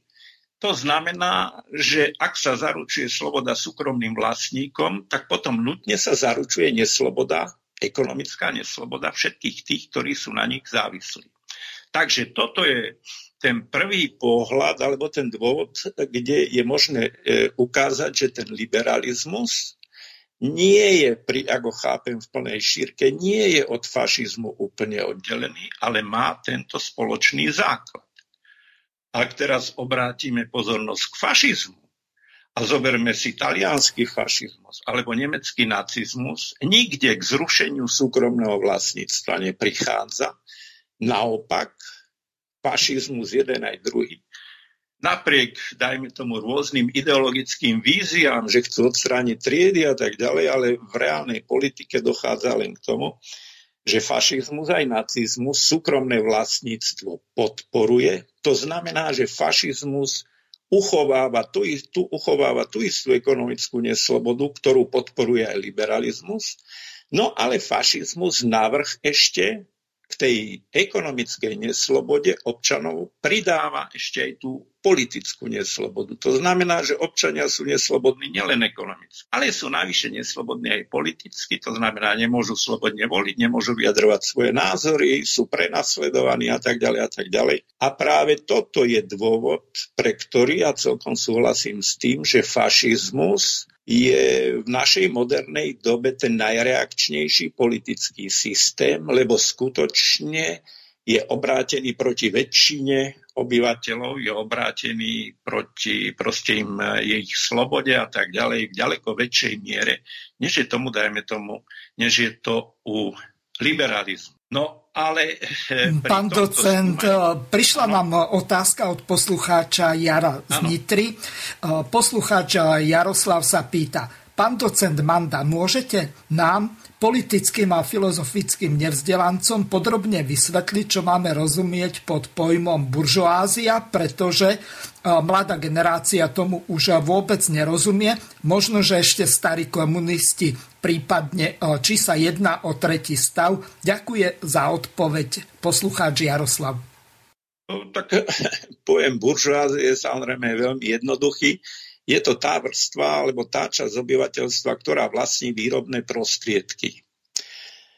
A aby bolo jasné, čo sú to výrobné prostriedky, tak samozrejme to sú prostriedky, pomocou ktorých je možné vyrábať a produkovať ľudské, predmety ľudských potrieb. Čiže spadajú tam nástroje, továrne, suroviny, pôda, a objavujú sa aj rôzne ďalšie moderné, sofistikované, ale tieto sú najzákladnejšie. No a ten, kto vlastní výrobné prostriedky, áno, tak samozrejme, keď, e, ja neviem, US Steel vlastní, dajme tomu, naše, naše železiarne Košice, tak isté vlastníci nie sú tí, ktorí by s tými nástrojmi, s tými železiarňami, s tým železom a tak ďalej tam narábali. K tomu nutne potrebujú pracovnú silu Takže voči ním sa formuje pracovná sila, tzv. námestná pracovná sila, ktorí môžu svoj život realizovať len tak, že svoju pracovnú silu predávajú týmto vlastníkom výrobných prostriedkov, ale v rámci tohoto predaja nutne prichádza k tomu, alebo takto by som to povedal, súkromný vlastník zamestná námeznú pracovnú silu za jednej podmienky. A tou podmienkou je, že e, prostredníctvom jeho práce bude dosahovať zisk. A ako vieme, keď sa držíme Marxa, tak e, zisk je v podstate nadhodnota, ktorú vyprodukuje pracovná sila v rámci pracovného času, ktorú si prisvojuje vlastník, zatiaľ čo mm, e, námecná pracovná sila dostáva zaplatené len za svoju, e, dostáva vyplatenú len hodnotu svojej pracovnej sily. To znamená, mzda aj v našom systéme, no hoci dnes už e, je všeobecné, môžete sa v temer hoci ktorej e, publikácii dočítať, že mzda je odmena za vykonanú prácu, čo je proste do neba volajúci nezmysel, lebo ak by to bola pravda, tak ako je možné, že za tú istú prácu naši robotníci vo Volkswagene dostanú neviem koľko x krát menej ako robotníci v Nemecku za tú istú prácu. Takže, a sú v jednej firme. Takže mzda vôbec nie je odmena za vykonanú prácu, ale podľa Marxa, a to je presné, mzda je hodnotou pracovnej sily. Pretože tak ako všetky tovary na trhu sa predávajú v zásade za svoju hodnotu, tak aj pracovná sila na trhu sa nakupuje podnikateľmi za pracov, za ich hodnotu. A hodnota pracovnej sily nie je daná tým, čo vyprodukuje hodnota pracovnej sily, tak ako hodnota každého tovaru je daná tým, koľko stojí jej každodenné použitie, koľko si vyžaduje reprodukovania a tak ďalej a tak ďalej. Čiže hodnota pracovnej sily je suma všetkých tých predmetov, ktoré musíte dennodenne spotrebovať, aby ste reprodukovali svoju pracovnú schopnosť a mohli každý deň nastúpiť opätovne do zamestnania. A táto hodnota pracovnej sily samozrejme kolíše v závislosti od toho, koľko je na trhu pracovných síl a tak ďalej a tak ďalej. To znamená, že e, kapitalisti sú teda vlastníci výrobných prostriedkov, pomocou ktorých vlastne vykoristujú námezne pracujúcich. Tak eh, mohla by to byť aj podstatne dlhšia prednáška ale, alebo výklad, ale ja myslím, že toto by mohlo stačiť. Ja si myslím, že to stačí a teraz dám slovo Jurajovi, aby neviem, či ho ešte tu máme, lebo on zvykne. Máme, máme. Výborne, Juraj, som rád, že ste tu a že ste pána docenta pozorne počúvali. a áno, tak môžete na neho reagovať. Ak som počúval nepozorne, Vladimír, oprav ma. E, v zásade súhlasím s tým, ako si zhrnul liberalizmus a aj buržoáziu. Chcem e, povedať ale, že pre mňa liberalizmus v tomto vnímaní obsahuje ten, e, to základné protirečenie, ktoré si aj ty zdôraznil a pod čo sa podpisujem. To znamená, že ekonomická sloboda sa dostáva do rozporu s politickými slobodami. Proste nie je možná ani rovnosť, ani sloboda v spoločnosti, ktorá je rozdelená na základe majetkového princípu. To e, ma vedie k tomu, že liberálne princípy nie sú, aj keď, e, a nechcem sa púšťať teda do, do polemiky v tejto oblasti, pretože by bola aj nezaujímavá pre publikum a ja sa necítim byť e, rovnocenným súperom tvojej akademickej vzdelanosti. Len v týchto, Juraj, Neskúšajte si tu konkurovať, lebo slobodný vysielač je slobodný a nie konkurenčné prostredie. Pokračujte ďalej. To nie je konkurencia, to je len vyjadrenie toho, že môj, e, môj vzťah k liberalizmu je postavený k, na rešpekte k politickej slobode a k politickým právam a tvrdím, že liberalizmus tak e, definovaný, ako e, predložil Vladimír, je e, v príkrom rozpore s, s touto ambíciou. Preto aj by som rád, ale skutočne polemizoval s tou otázkou, že či je na mieste hovoriť o liberálnom fašizme, či podstatou toho, tohto systému je fašizmus alebo liberalizmus. Ja tvrdím, a napísal som to aj do blogu, ktorý som pripravoval si pre to, toto vysielanie, že fašizmus využíval liberalizmus ako svoje politické krytie v čase studenej vojny. Proste postavil proti konceptu predsa len vojnového komunizmu alebo vojnového socializmu koncept liberálneho sociálneho štátu, ale nebol to jeho politický program, bola to jeho kamufláž. Ja tvrdím, že studenú vojnu viedli fašisti. A to v súvislosti aj s tým, že prednedávno sme si pripomenuli ono zvrhnutie atomových bomb na Hirošimu a Nagasaki to nebolo nič iné ako princíp politického terorizmu, ako zastrašenie a e, dnes Američania priznávajú, že to nemalo ani tak e, primárne zacielené odstrašiť Japoncov od pokračovania e, v bojoch, v ktorých na mori dominovali v tom čase Spojené štáty americké, ale mal to byť signál Sovietskému zväzu o strašlivej sile, ktorou disponuje E, disponujú spojenci. Teda ten princíp fašizmu je tu imanentne prítomný od e, toho, ako bol porazený e, tzv. Nemecký fašizmus alebo fašisti spojenci osy a bol prítomný počas celého obdobia studenej vojny. Po páde sovietského bloku sa táto kamufláž odložila. Sociálny štát, e, politická sloboda, všetky tie otázky, ktoré boli úspešne využívané, využívané v politickej a nielen politickej súťaži e, v studenej vojne, tak sa stali pre e, fašizmus, euroatlantický fašizmus nefunkčné a postupne fašizmus vystrkáva svoje rôžky. Veď e, cenzúra je obrovský rozšírená a dnes už sa oficiálne hovorí a dokonca e, sú Európskou komisiou a Spojenými štátmi platené obrovské týmy na e, boj s tzv. konšpiráciami, proste na obmedzovanie prístupu do verejného priestoru, na, e, likviduje sa akákoľvek e, diskusia o politických otázkach. V rámci propagandy sa používajú odstrašujúce príklady. Ja teraz nemienim sa zastávať Daňa či Vaskyho, ale chcem povedať, že ich persekúcia nie je nič iné, len e, v podstate horiace fakle Ku Klux Klanu, ktoré majú ukázať, že nie je možné vyjadrovať verejne iné názory, ako si myslí pani Nikolsonová, alebo Osusky, alebo ďalší exponenti politickej pravice. E, fašizácia spoločnosti nie je teda e, projekt aké, akejsi schizmy liberalizmu, ale opačne je odkladaním liberálneho krytia fašistických tendencií, ktoré sú v tom základnom e, politickom, hospodárskom, ekonomickom, civilizačnom spore a fašizmus odhaluje svoju pravú tvár. E, to vojnové štvanie, e,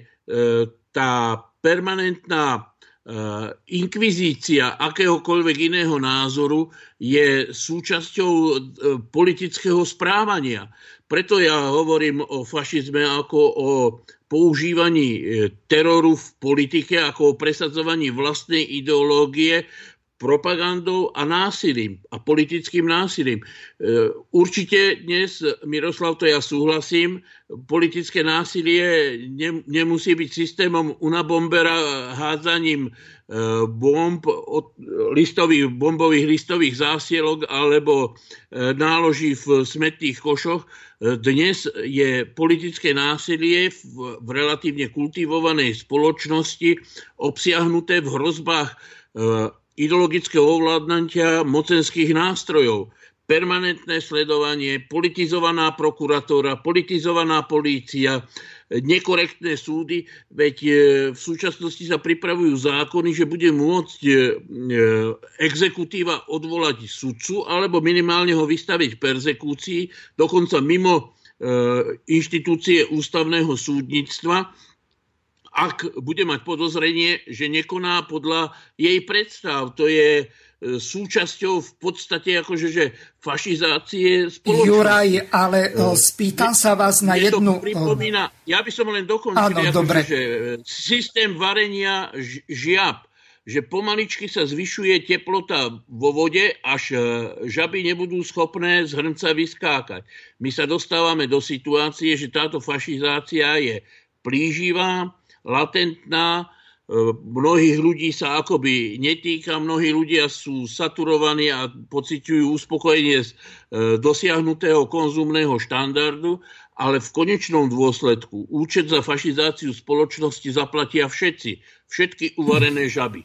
Dobre, e, teraz tá otázka, ktorú som vám chcel položiť, ale keď sa pozrieme na tých našich liberálov, či už z SDKU alebo z Mostu Hit, v tej súvislosti mi napadla pani ministerka Žitňanská, ktorá povedala to, že za Ficovej vlády dochádzalo k tomu, že zanikala trojdelenosť moci, to znamená na tú zákonodárnu výkonu, to znamená vládu a justičnú moc. Lenže teraz, keďže oni sa snažia, to myslí Matovič a spol, v podstate zglajšaltovať všetko pod jedno vedenie, ako keby tu bol nejaký ústredný výbor na úrade vlády a tam všetci budú chodiť k Matovičovi skladať účty a hovoriť o tom, že e, čo môžu a čo už nemôžu, pretože nejaké trojdelenie moci ako keby e, príchodom Matoviča k moci zaniklo. To znamená, oni si dosadia svojho prokurátora. E, to, či to bude Lipšic alebo ešte horší, tak to je len otázka času. A e, ďalšia vec je tá, ako náhle oni začnú tu presadzovať nejaký ten systém toho tvrdého liberalizmu, že sa to bude podobať tomu nejakému ministerstvu pravdy, tak v tom momente nastáva jeden zásadný problém. Tu nejaká liberálna demokracia skončila, tu skončil právny štát, tu máme už potom úplne niečo iné, ako za čo tí ľudia vlastne štrngali. Ale aby som tu dlho nerozprával, mám od poslucháčky Viery jednu otázku.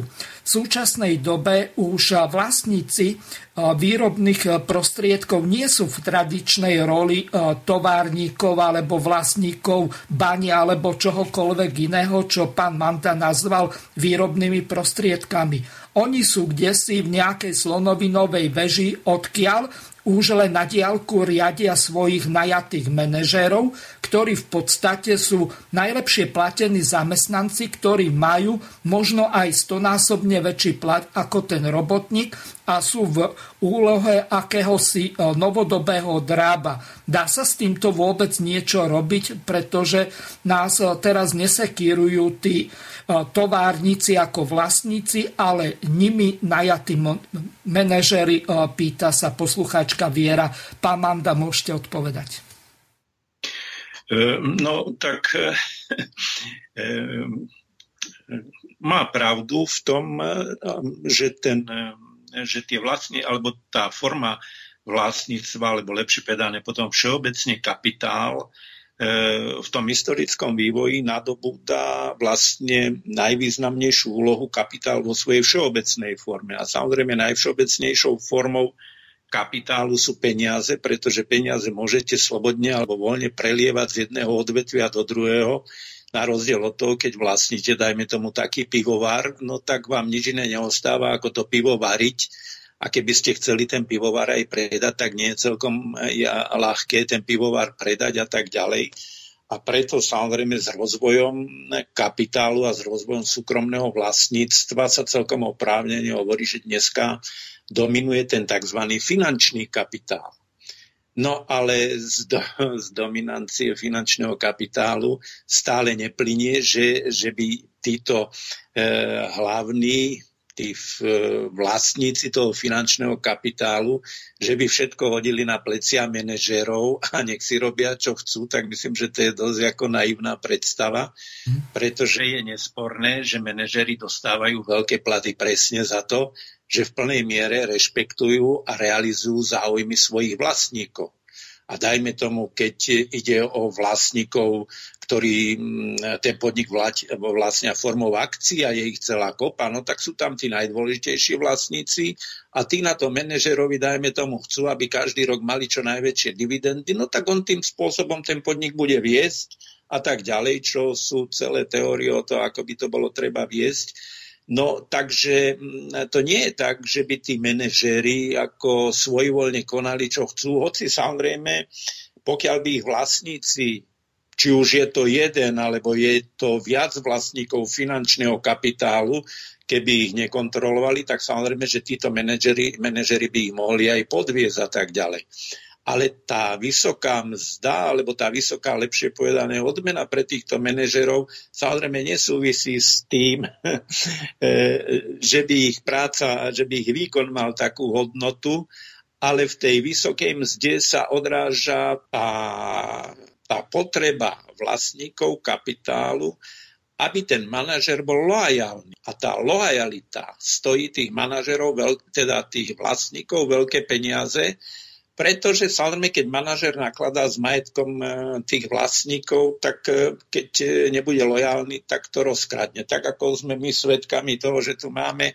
do rôznych štátnych podnikov nasadených rôznych politických predstaviteľov, ktorí si z toho nakoniec robia súkromnú agentu ale vlastníci kapitálu by toto asi nedopustili svojim manažerom a veľmi rýchlo by s nimi skončili. No ale pokiaľ ide o otázku, že ako sa s týmto vyrovnať alebo ako sa toto dá prekonať, tak samozrejme to je jedna z najkomplikovanejších otázok pre všetkých hlavičiarov, ktorí sa zapodievajú nejakou víziou rozvoja skutočne spravodlivej spoločnosti. A v tomto ja vám proste mm, neviem dať, neviem vám dať nejakú presnú odpoveď. Samozrejme, som eh, nepochybne presvedčený o tom, že tento finančný kapitalizmus, alebo ako ho niektorí potom ešte nazývajú kasínovi a ešte ja neviem ako, proste sa veľmi rýchlo blíži k svojmu koncu, keď vidíme, ako banky, či už, či už Európska banka alebo americký FED, ako proste tlačia miliardy a miliardy finančných znakov ktoré proste ako pumpujú do celej ekonomiky, tak a ako na druhej strane rastie hodnot, cena zlata, tak ja myslím, že toto je jasná predzvec toho, že tento systém proste padne. No ale ako sa to bude riešiť, to je samozrejme druhá vec.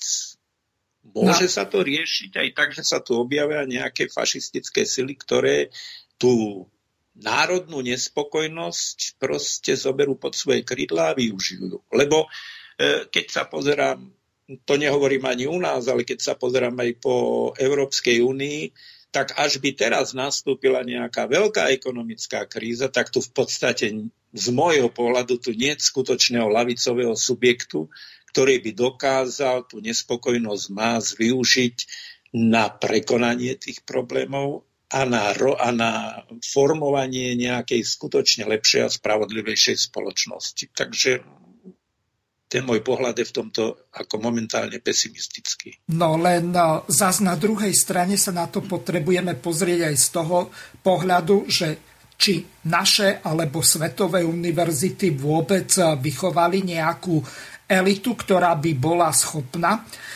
takýmto spôsobom prebrať e, tú moc, že či vôbec Slováci intelektuálne na to majú, aby, a samozrejme aj odborne v jednotlivých tých rezortoch, aby dokázali e, prevziať tú moc, e, pretože keď si zoberieme len samotný smer, čo bola jedna asi z najväčších strán popri HZDS, čo sa týkalo členskej základni. Hovorilo sa o 15 až 17 tisícoch členov, tak nakoniec nejaký borec musel ísť na ministerstvo spravodlivosti, hoci v smere na tej kandidátke mali 40 právnikov, tak, alebo zase na druhej strane taký Malatinsky išiel tam robiť ministra hospodárstva, hoci ekonomov tam mali možno 20. Čiže položme si otázku, že darmo tí ľudia majú 3, 4 alebo neviem koľko titulov pred menom a za menom, ak nie sú schopní prevziať tú zodpovednosť a na druhej strane ju aj vedieť efektívne použiť. E, ja by som k tomuto mal len jednu takú poznámku. Je síce, neviem to ja posúdiť, do akej miery e, reálne tie naše univerzity produkujú, či nepro, ale v tomto ja mám proste taký dojem, že aj medzi tými manažérmi, aj medzi tými ekonómmi je plno veľmi rozumných a schopných ekonómov, ktorí ale proste pracujú v záujme systému. Ale až by došlo k nejakej kríze, ja si myslím, že mnohí by boli schopní prejsť aj na inú pozíciu. Spýtam tak, sa vás to... inak. Poznáte nejaké teoretické práce od týchto ekonomov, ktorí by ponúkli nejakú alternatívnu cestu, tretiu, štvrtú alebo akúkoľvek, ktorá by bola nahraditeľná za liberálny kapitalizmus alebo za liberálnu demokraciu? No, e, viete, toto nie je otázka, toto nie je otázka takýchto teórií. Ja som mal na mysli ekonomických odborníkov, ktorí skutočne pracujú na významných ekonomických postoch a proste majú rozsiahle odborné znalosti z vedenia tej ekonomiky a tak ako, pozrite sa, v 89.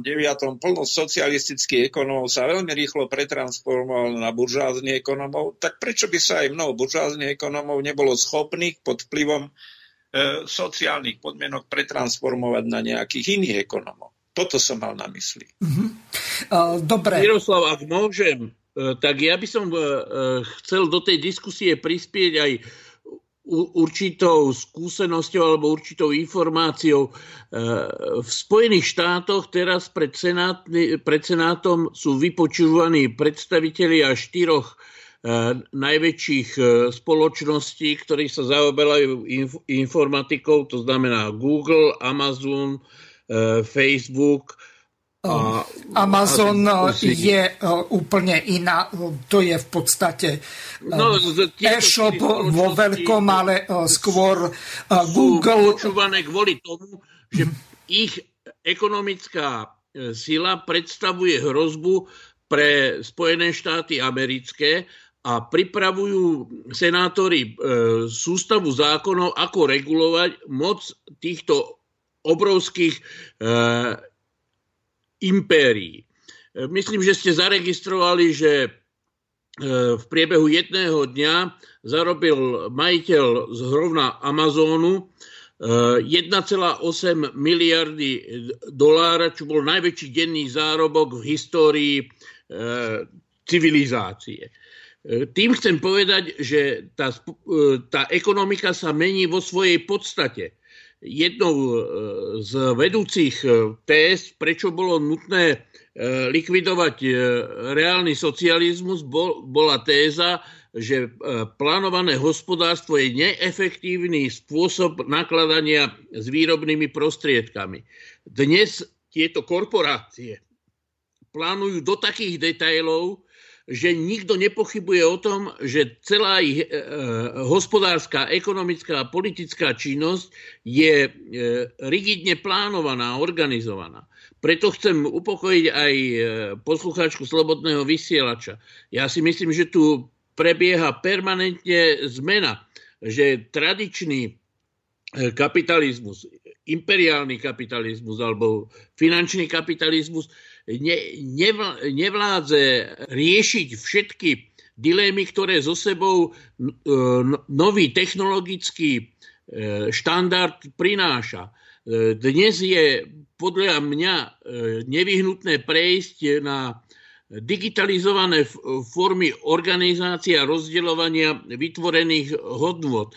Nie je možné dnes riadiť prevažnú väčšinu výrob štandardným manažerským spôsobom. To, o čom ste hovorili, že manažéri sa stávajú akými si pohoničmi. Pamätáme si, keď k nám prišli korejskí e, manažéri so svojimi palicami a e, chceli e, riešiť organizáciu práce za, vo, vo svojich automobilkách za pomoci fyzických trestov. E, dnes e, tie anachronické formy e, manažmentu zákonite odchádzajú v konfrontácii so sofistikovanými digitálnymi softverovými riešeniami a je potrebné povedať, že áno, vlastníci sa stávajú stále viac nadbytočným elementom. Tá e, civilizácia má nepochybne ten evolučný potenciál, že sa zbavuje zbytočných príťaží. Jednou zo zbytočných príťaží súčasnej civilizácie je postavenie vlastníkov. Paris Hilton či s nohavičkami alebo bez nohavičiek nie je schopná riadiť sieť hotelov efektívnejšie ako dnes softverové riešenia, ktoré dokážu e, plánovať, využívať e, všetky komponenty, vše, celý potenciál toho ktorého zariadenia. Takže e, nastáva doba, v ktorej sa nie my, nie civilizácia. Máme tu poslucháča. E, dobrý deň, ste vo vysielaní. Nech sa páči, môžete položiť otázku. E, dobrý deň, prajem. Ja by som na Margo pána Babiša chcel povedať um, toto, že v Prahe bolo 250 tisíc protestantov, milión chvílek. Vtedy pán Babiš vystúpil a povedal, že ulica nerozhoduje o tom, kto bude vládnuť. Vtedy povedal toto v priamom prenose. Ďalej chcem povedať, že dneska vyšlo, že Česká, Česká republika, čiže ministerstvo zahraničných vecí, poslalo do Bieloruska 4,5 milióna korún českých. To je pre, pre nadáciu uh, občan, myslím, že sa to volá Občan v tiesni. Občan v tiesni. Ja by som sa chcel opýtať uh, vás, E, že čo by sa stalo, keby príklad tu na Slovensku vzniklo nejaká nadácia, kde by poslalo Ruské ministerstvo zahraničných vecí 200 tisíc eur. Ďakujem. No, nech sa páči, kto sa chcete ujať slova páni hostia? to je tradičný no. prístup dvojitého metra. Viete, že pán Babiš, ak e, českí občania protestovali proti nemu, to vníma inak, ako vníma svoje obchodno-ekonomické záujmy, veď sa priznal s tým, že obchodoval s Špavkom e, v tomto teritóriu ako vníma svoje obchodné záujmy a je potrebné povedať, že e, nesúverénne krajiny ako sú Česká alebo Slovenská republika sú pod enormným tlakom, že e, sloboda rozhodovania týchto politikov je veľmi limitovaná a veľmi ťažko je e, posúdiť všetky vplyvy, ktoré ich nutia k takýmto politickým exibíciám.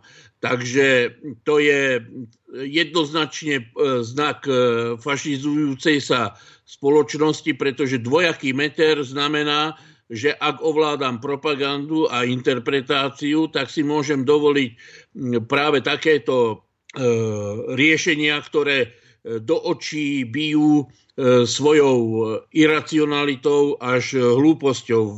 To s tým príkladom ruskej podpory občianskej spoločnosti na Slovensku je e, podľa mňa dobrým príkladom e, práve takéhoto dvojakého metra a nemožnosti proste sa uspokojiť alebo odporu uspokojiť sa s takýmto stavom vecí, keď e, raz je 1 plus 1 2 a raz je 1 plus 1 80. To proste nie je súčasťou zdravého politického, spoločenského, civilizačného vývoja a skôr, neskôr sa o to ľudia potknú.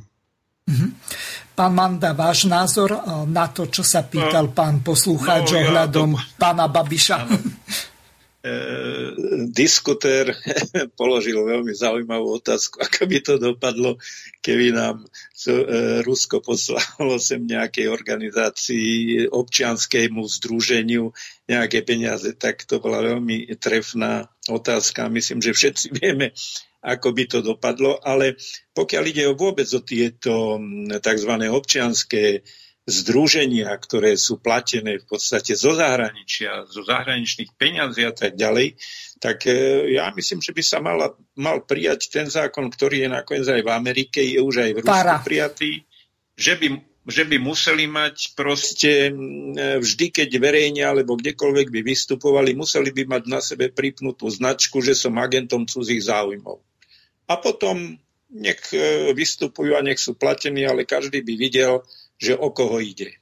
No len to, myslím, tam by musel byť transparentný účet a uh, tie peniaze, ktoré by prišli zo zahraničia, by museli byť zdaňované. Čiže, no a nakoniec Ešte. ten zákon Faráni v Spojených štátoch uh, po tých demokratických neviem koľkých novelizáciách nie je až tak účinný, ako je napríklad v Číne alebo v Izraeli tam by si Šereš nedovolil urobiť to, čo sa dialo v Sovietskom zväze, kde manželka generálneho tajomníka Rajsa Gorbačovova tak bola riaditeľkou nadácie otvorenej spoločnosti Georgia Šereša. No, tragédia. Dobre, páni, do konca relácie už máme len 9 minút, tak by som vás poprosil každého tak po nejaké 4 minútky o nejaké také záverečné zhrnutie a čo ideme robiť s týmto liberálnym fašizmom, lebo keď nám prerastie cez hlavu, tak tu budeme mať riaden fašizmus na úrovni Ukrajiny a to už s demokraciou nebude mať absolútne nič spoločné. Takže Juraj, začínate vy.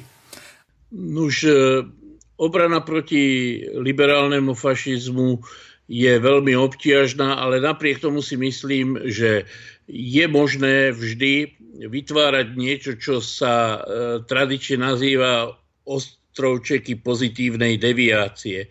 Proste ne, nepripustiť a všade, kde sa stretneme s, s tými deformáciami verejného priestoru, aktívne sa zasadzovať za rozumné, racionálne posudzovanie vecí a vývoja. Dnes je takou frontovou hranicou napríklad e, e, Bielorusko ale e, rovnako tak Venezuela, rovnako tak náš vzťah k Rusku, rovnako tak vydávanie slovenských leteckých základní pod velenie Spojených štátov amerických.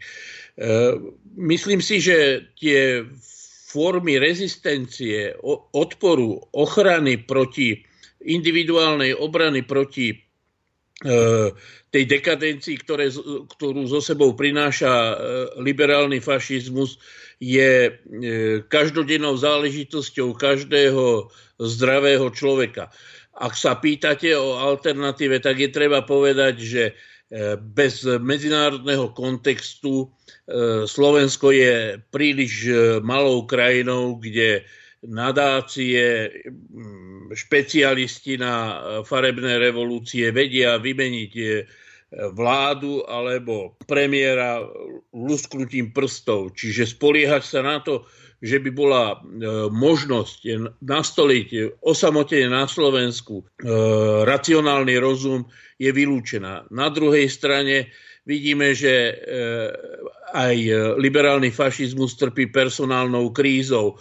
Veď taký premiér, ako je Matovič, podľa mňa je porovnateľný s bývalým premiérom Zurindom a o ňom som tvrdil, že určite by v normálnom štáte nemohol riadiť ani železničnú stanicu s rýchlikovou zastávkou. E, myslím si, že aj u pána Matoviča jeho kvalifikácia notorického porušovateľa zákonov, e,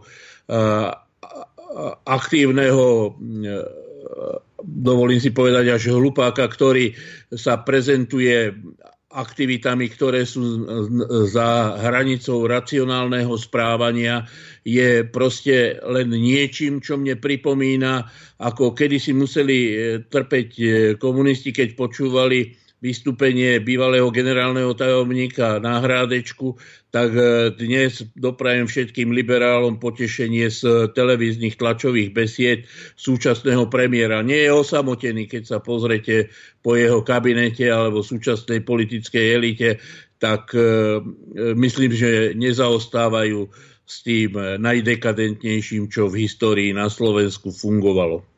Ďakujem vám veľmi pekne, Juraj. A teraz rovnaká otázka pre pána docenta Mandu. Čo urobíme preto, aby tu nenastalo nejaké ministerstvo pravdy, tak ako o tom píše George Orwell v tom románe 1984? Áno, no ja by som sa ale najprv vrátil k tomu, že ja by som nepoužíval ten výraz liberálny fašizmus, lebo to, čo tu máme, je liberalizmus, ktorý má fašistické črty. Tou fašistickou črtou je, že udržuje milión 500 tisíc ľudí a ešte aj viac v ekonomickej neslobode. To je ten podstatný znak. A diskuzia ukázala, Juro na to x krát poukázal, že okrem tejto neslobody sa v tomto našom liberalizme s tými črtami fašizmu, čím netvrdím, že ten liberalizmus, že jeho podstatou je fašizmus. Ja som len povedal, že to má spoločnú črtu. Ale diskuzia ukázala, že v tomto našom liberalizme sa začínajú šíriť proste tendencie a praktiky, ktoré sú čím ďalej tým viac zhodné s rôznymi fašistickými metódami najmä v oblasti slobody slova a tak ďalej. A ak mi, Miroslavi, kladete otázku, že čo urobíme proti tomu, aby sa tu nezriadilo ministerstvo e, čo ste to povedali, informácie? Ministerstvo alebo... pravdy, ako v Georgeovom Orwellovom románe. Tak e, ja mám, e, Miroslav, vážne obavy, že už proti tomu vôbec nič neurobíme, lebo takýto plán už je schválený na úrovni Európskej únie a myslím, že aj niektorí naši europoslanci sa chválili tým, že sa zakladá nejaké ministerstvo pre sledovanie alebo pre proste... Pre boj pre, proti hybridným hrozbám. No a tak ďalej, aby sa tu vnútri Európskej únie vytvárala jednota a tak ďalej, čo vlastne je plne v súlade s Drábikovým s Drábikovou definíciou fašizmu. To znamená, že sa tu tí liberáli alebo tá liberálna sila snaží vytvoriť určitú jednotu národa európskeho v zmysle svojej, svojej vízie a tak ďalej. Ja myslím, že s týmto ako my moc nespravíme. Samozrejme, keby aspoň na Slovensku tá lavica bola lepšie organizovaná, viac medzi sebou diskutovala, tak iste by sa tu mohol tvoriť určitý základ, ktorý by bol, tak jak Guro povedal, určité e, časti alebo výseky spoločnosti, ktoré by boli proti tomu istým spôsobom imunné a mohli by aktivizovať ku kritickému mysleniu a chápaniu, tak ako to dnes všetci na školách požadujú, aby sa študenti viedli ku kritickému mysleniu, tak bolo by veľmi dobré, keby sa aj dospelá generácia stávala k týmto mnohým veciam kriticky, teda posudzovala, do akej miery je to skutočne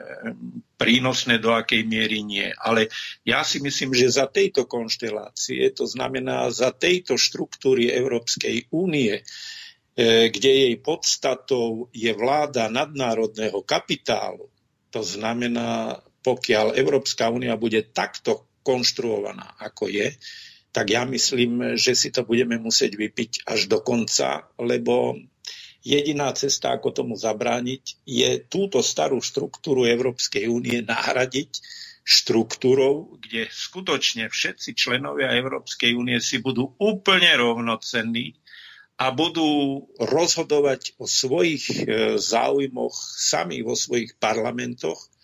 A pokiaľ niečo bude spoločné, môžu sa aj na niečom spoločnom dohodnúť, ale nie tak ako u nás, keď sa pozriete do našej ústavy, tak tam je mírnik, zdírnik, samozrejme, že zákony Európskej únie u nás platia proste ako, hoci sú, prí, není sú príjmané našim, našimi občanmi, či, čiže v tomto smere... Tak ale máme e, článok 7 odsek 3 a 5, kde je to naprosto jasné. No, tak ale z toho hľadiska samozrejme ja si myslím, že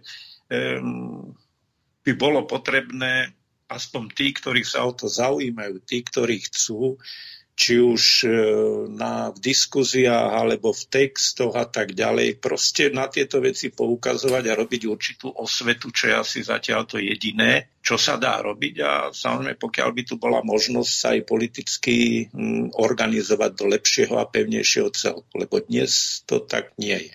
Ďakujem a veľmi pekne. Čas nám veľmi rýchlo uplynul. Tak pre tých, ktorí prišli pozdejšie, hostiami dnešnej relácie bol inžinier Juraj Janošovský, ktorému touto cestou ďakujem. Do počutia, Juraj. Dovidenia. A druhým našim hostom v premiére bol pán docent Vladimír Manda, ktorému taktiež ďakujem a lúčim sa s vami. Majte sa pekne, dovidenia. Do počutia. Vysielací čas dnešnej relácie veľmi rýchlo uplynul, tak sa s vami zo štúdia Banska Bystrica Juh lúči moderátor a zúkar Miroslav Hazucha, ktorý vás touto reláciou sprevádzal. Vážené poslucháčky a poslucháči, budeme veľmi radi, ak nám zachováte nielen priazeň, ale ak nám aj na napíšete vaše podnety a návrhy na zlepšenie relácie lebo bez spätnej väzby nebudeme vedieť relácie zlepšovať, za čo vám vopred veľmi pekne ďakujem. Do počutia. Táto relácia vznikla za podpory dobrovoľných príspevkov našich poslucháčov. I ty sa k ním môžeš pridať. Viac informácií nájdeš na www.slobodnyvysielac.sk Ďakujeme.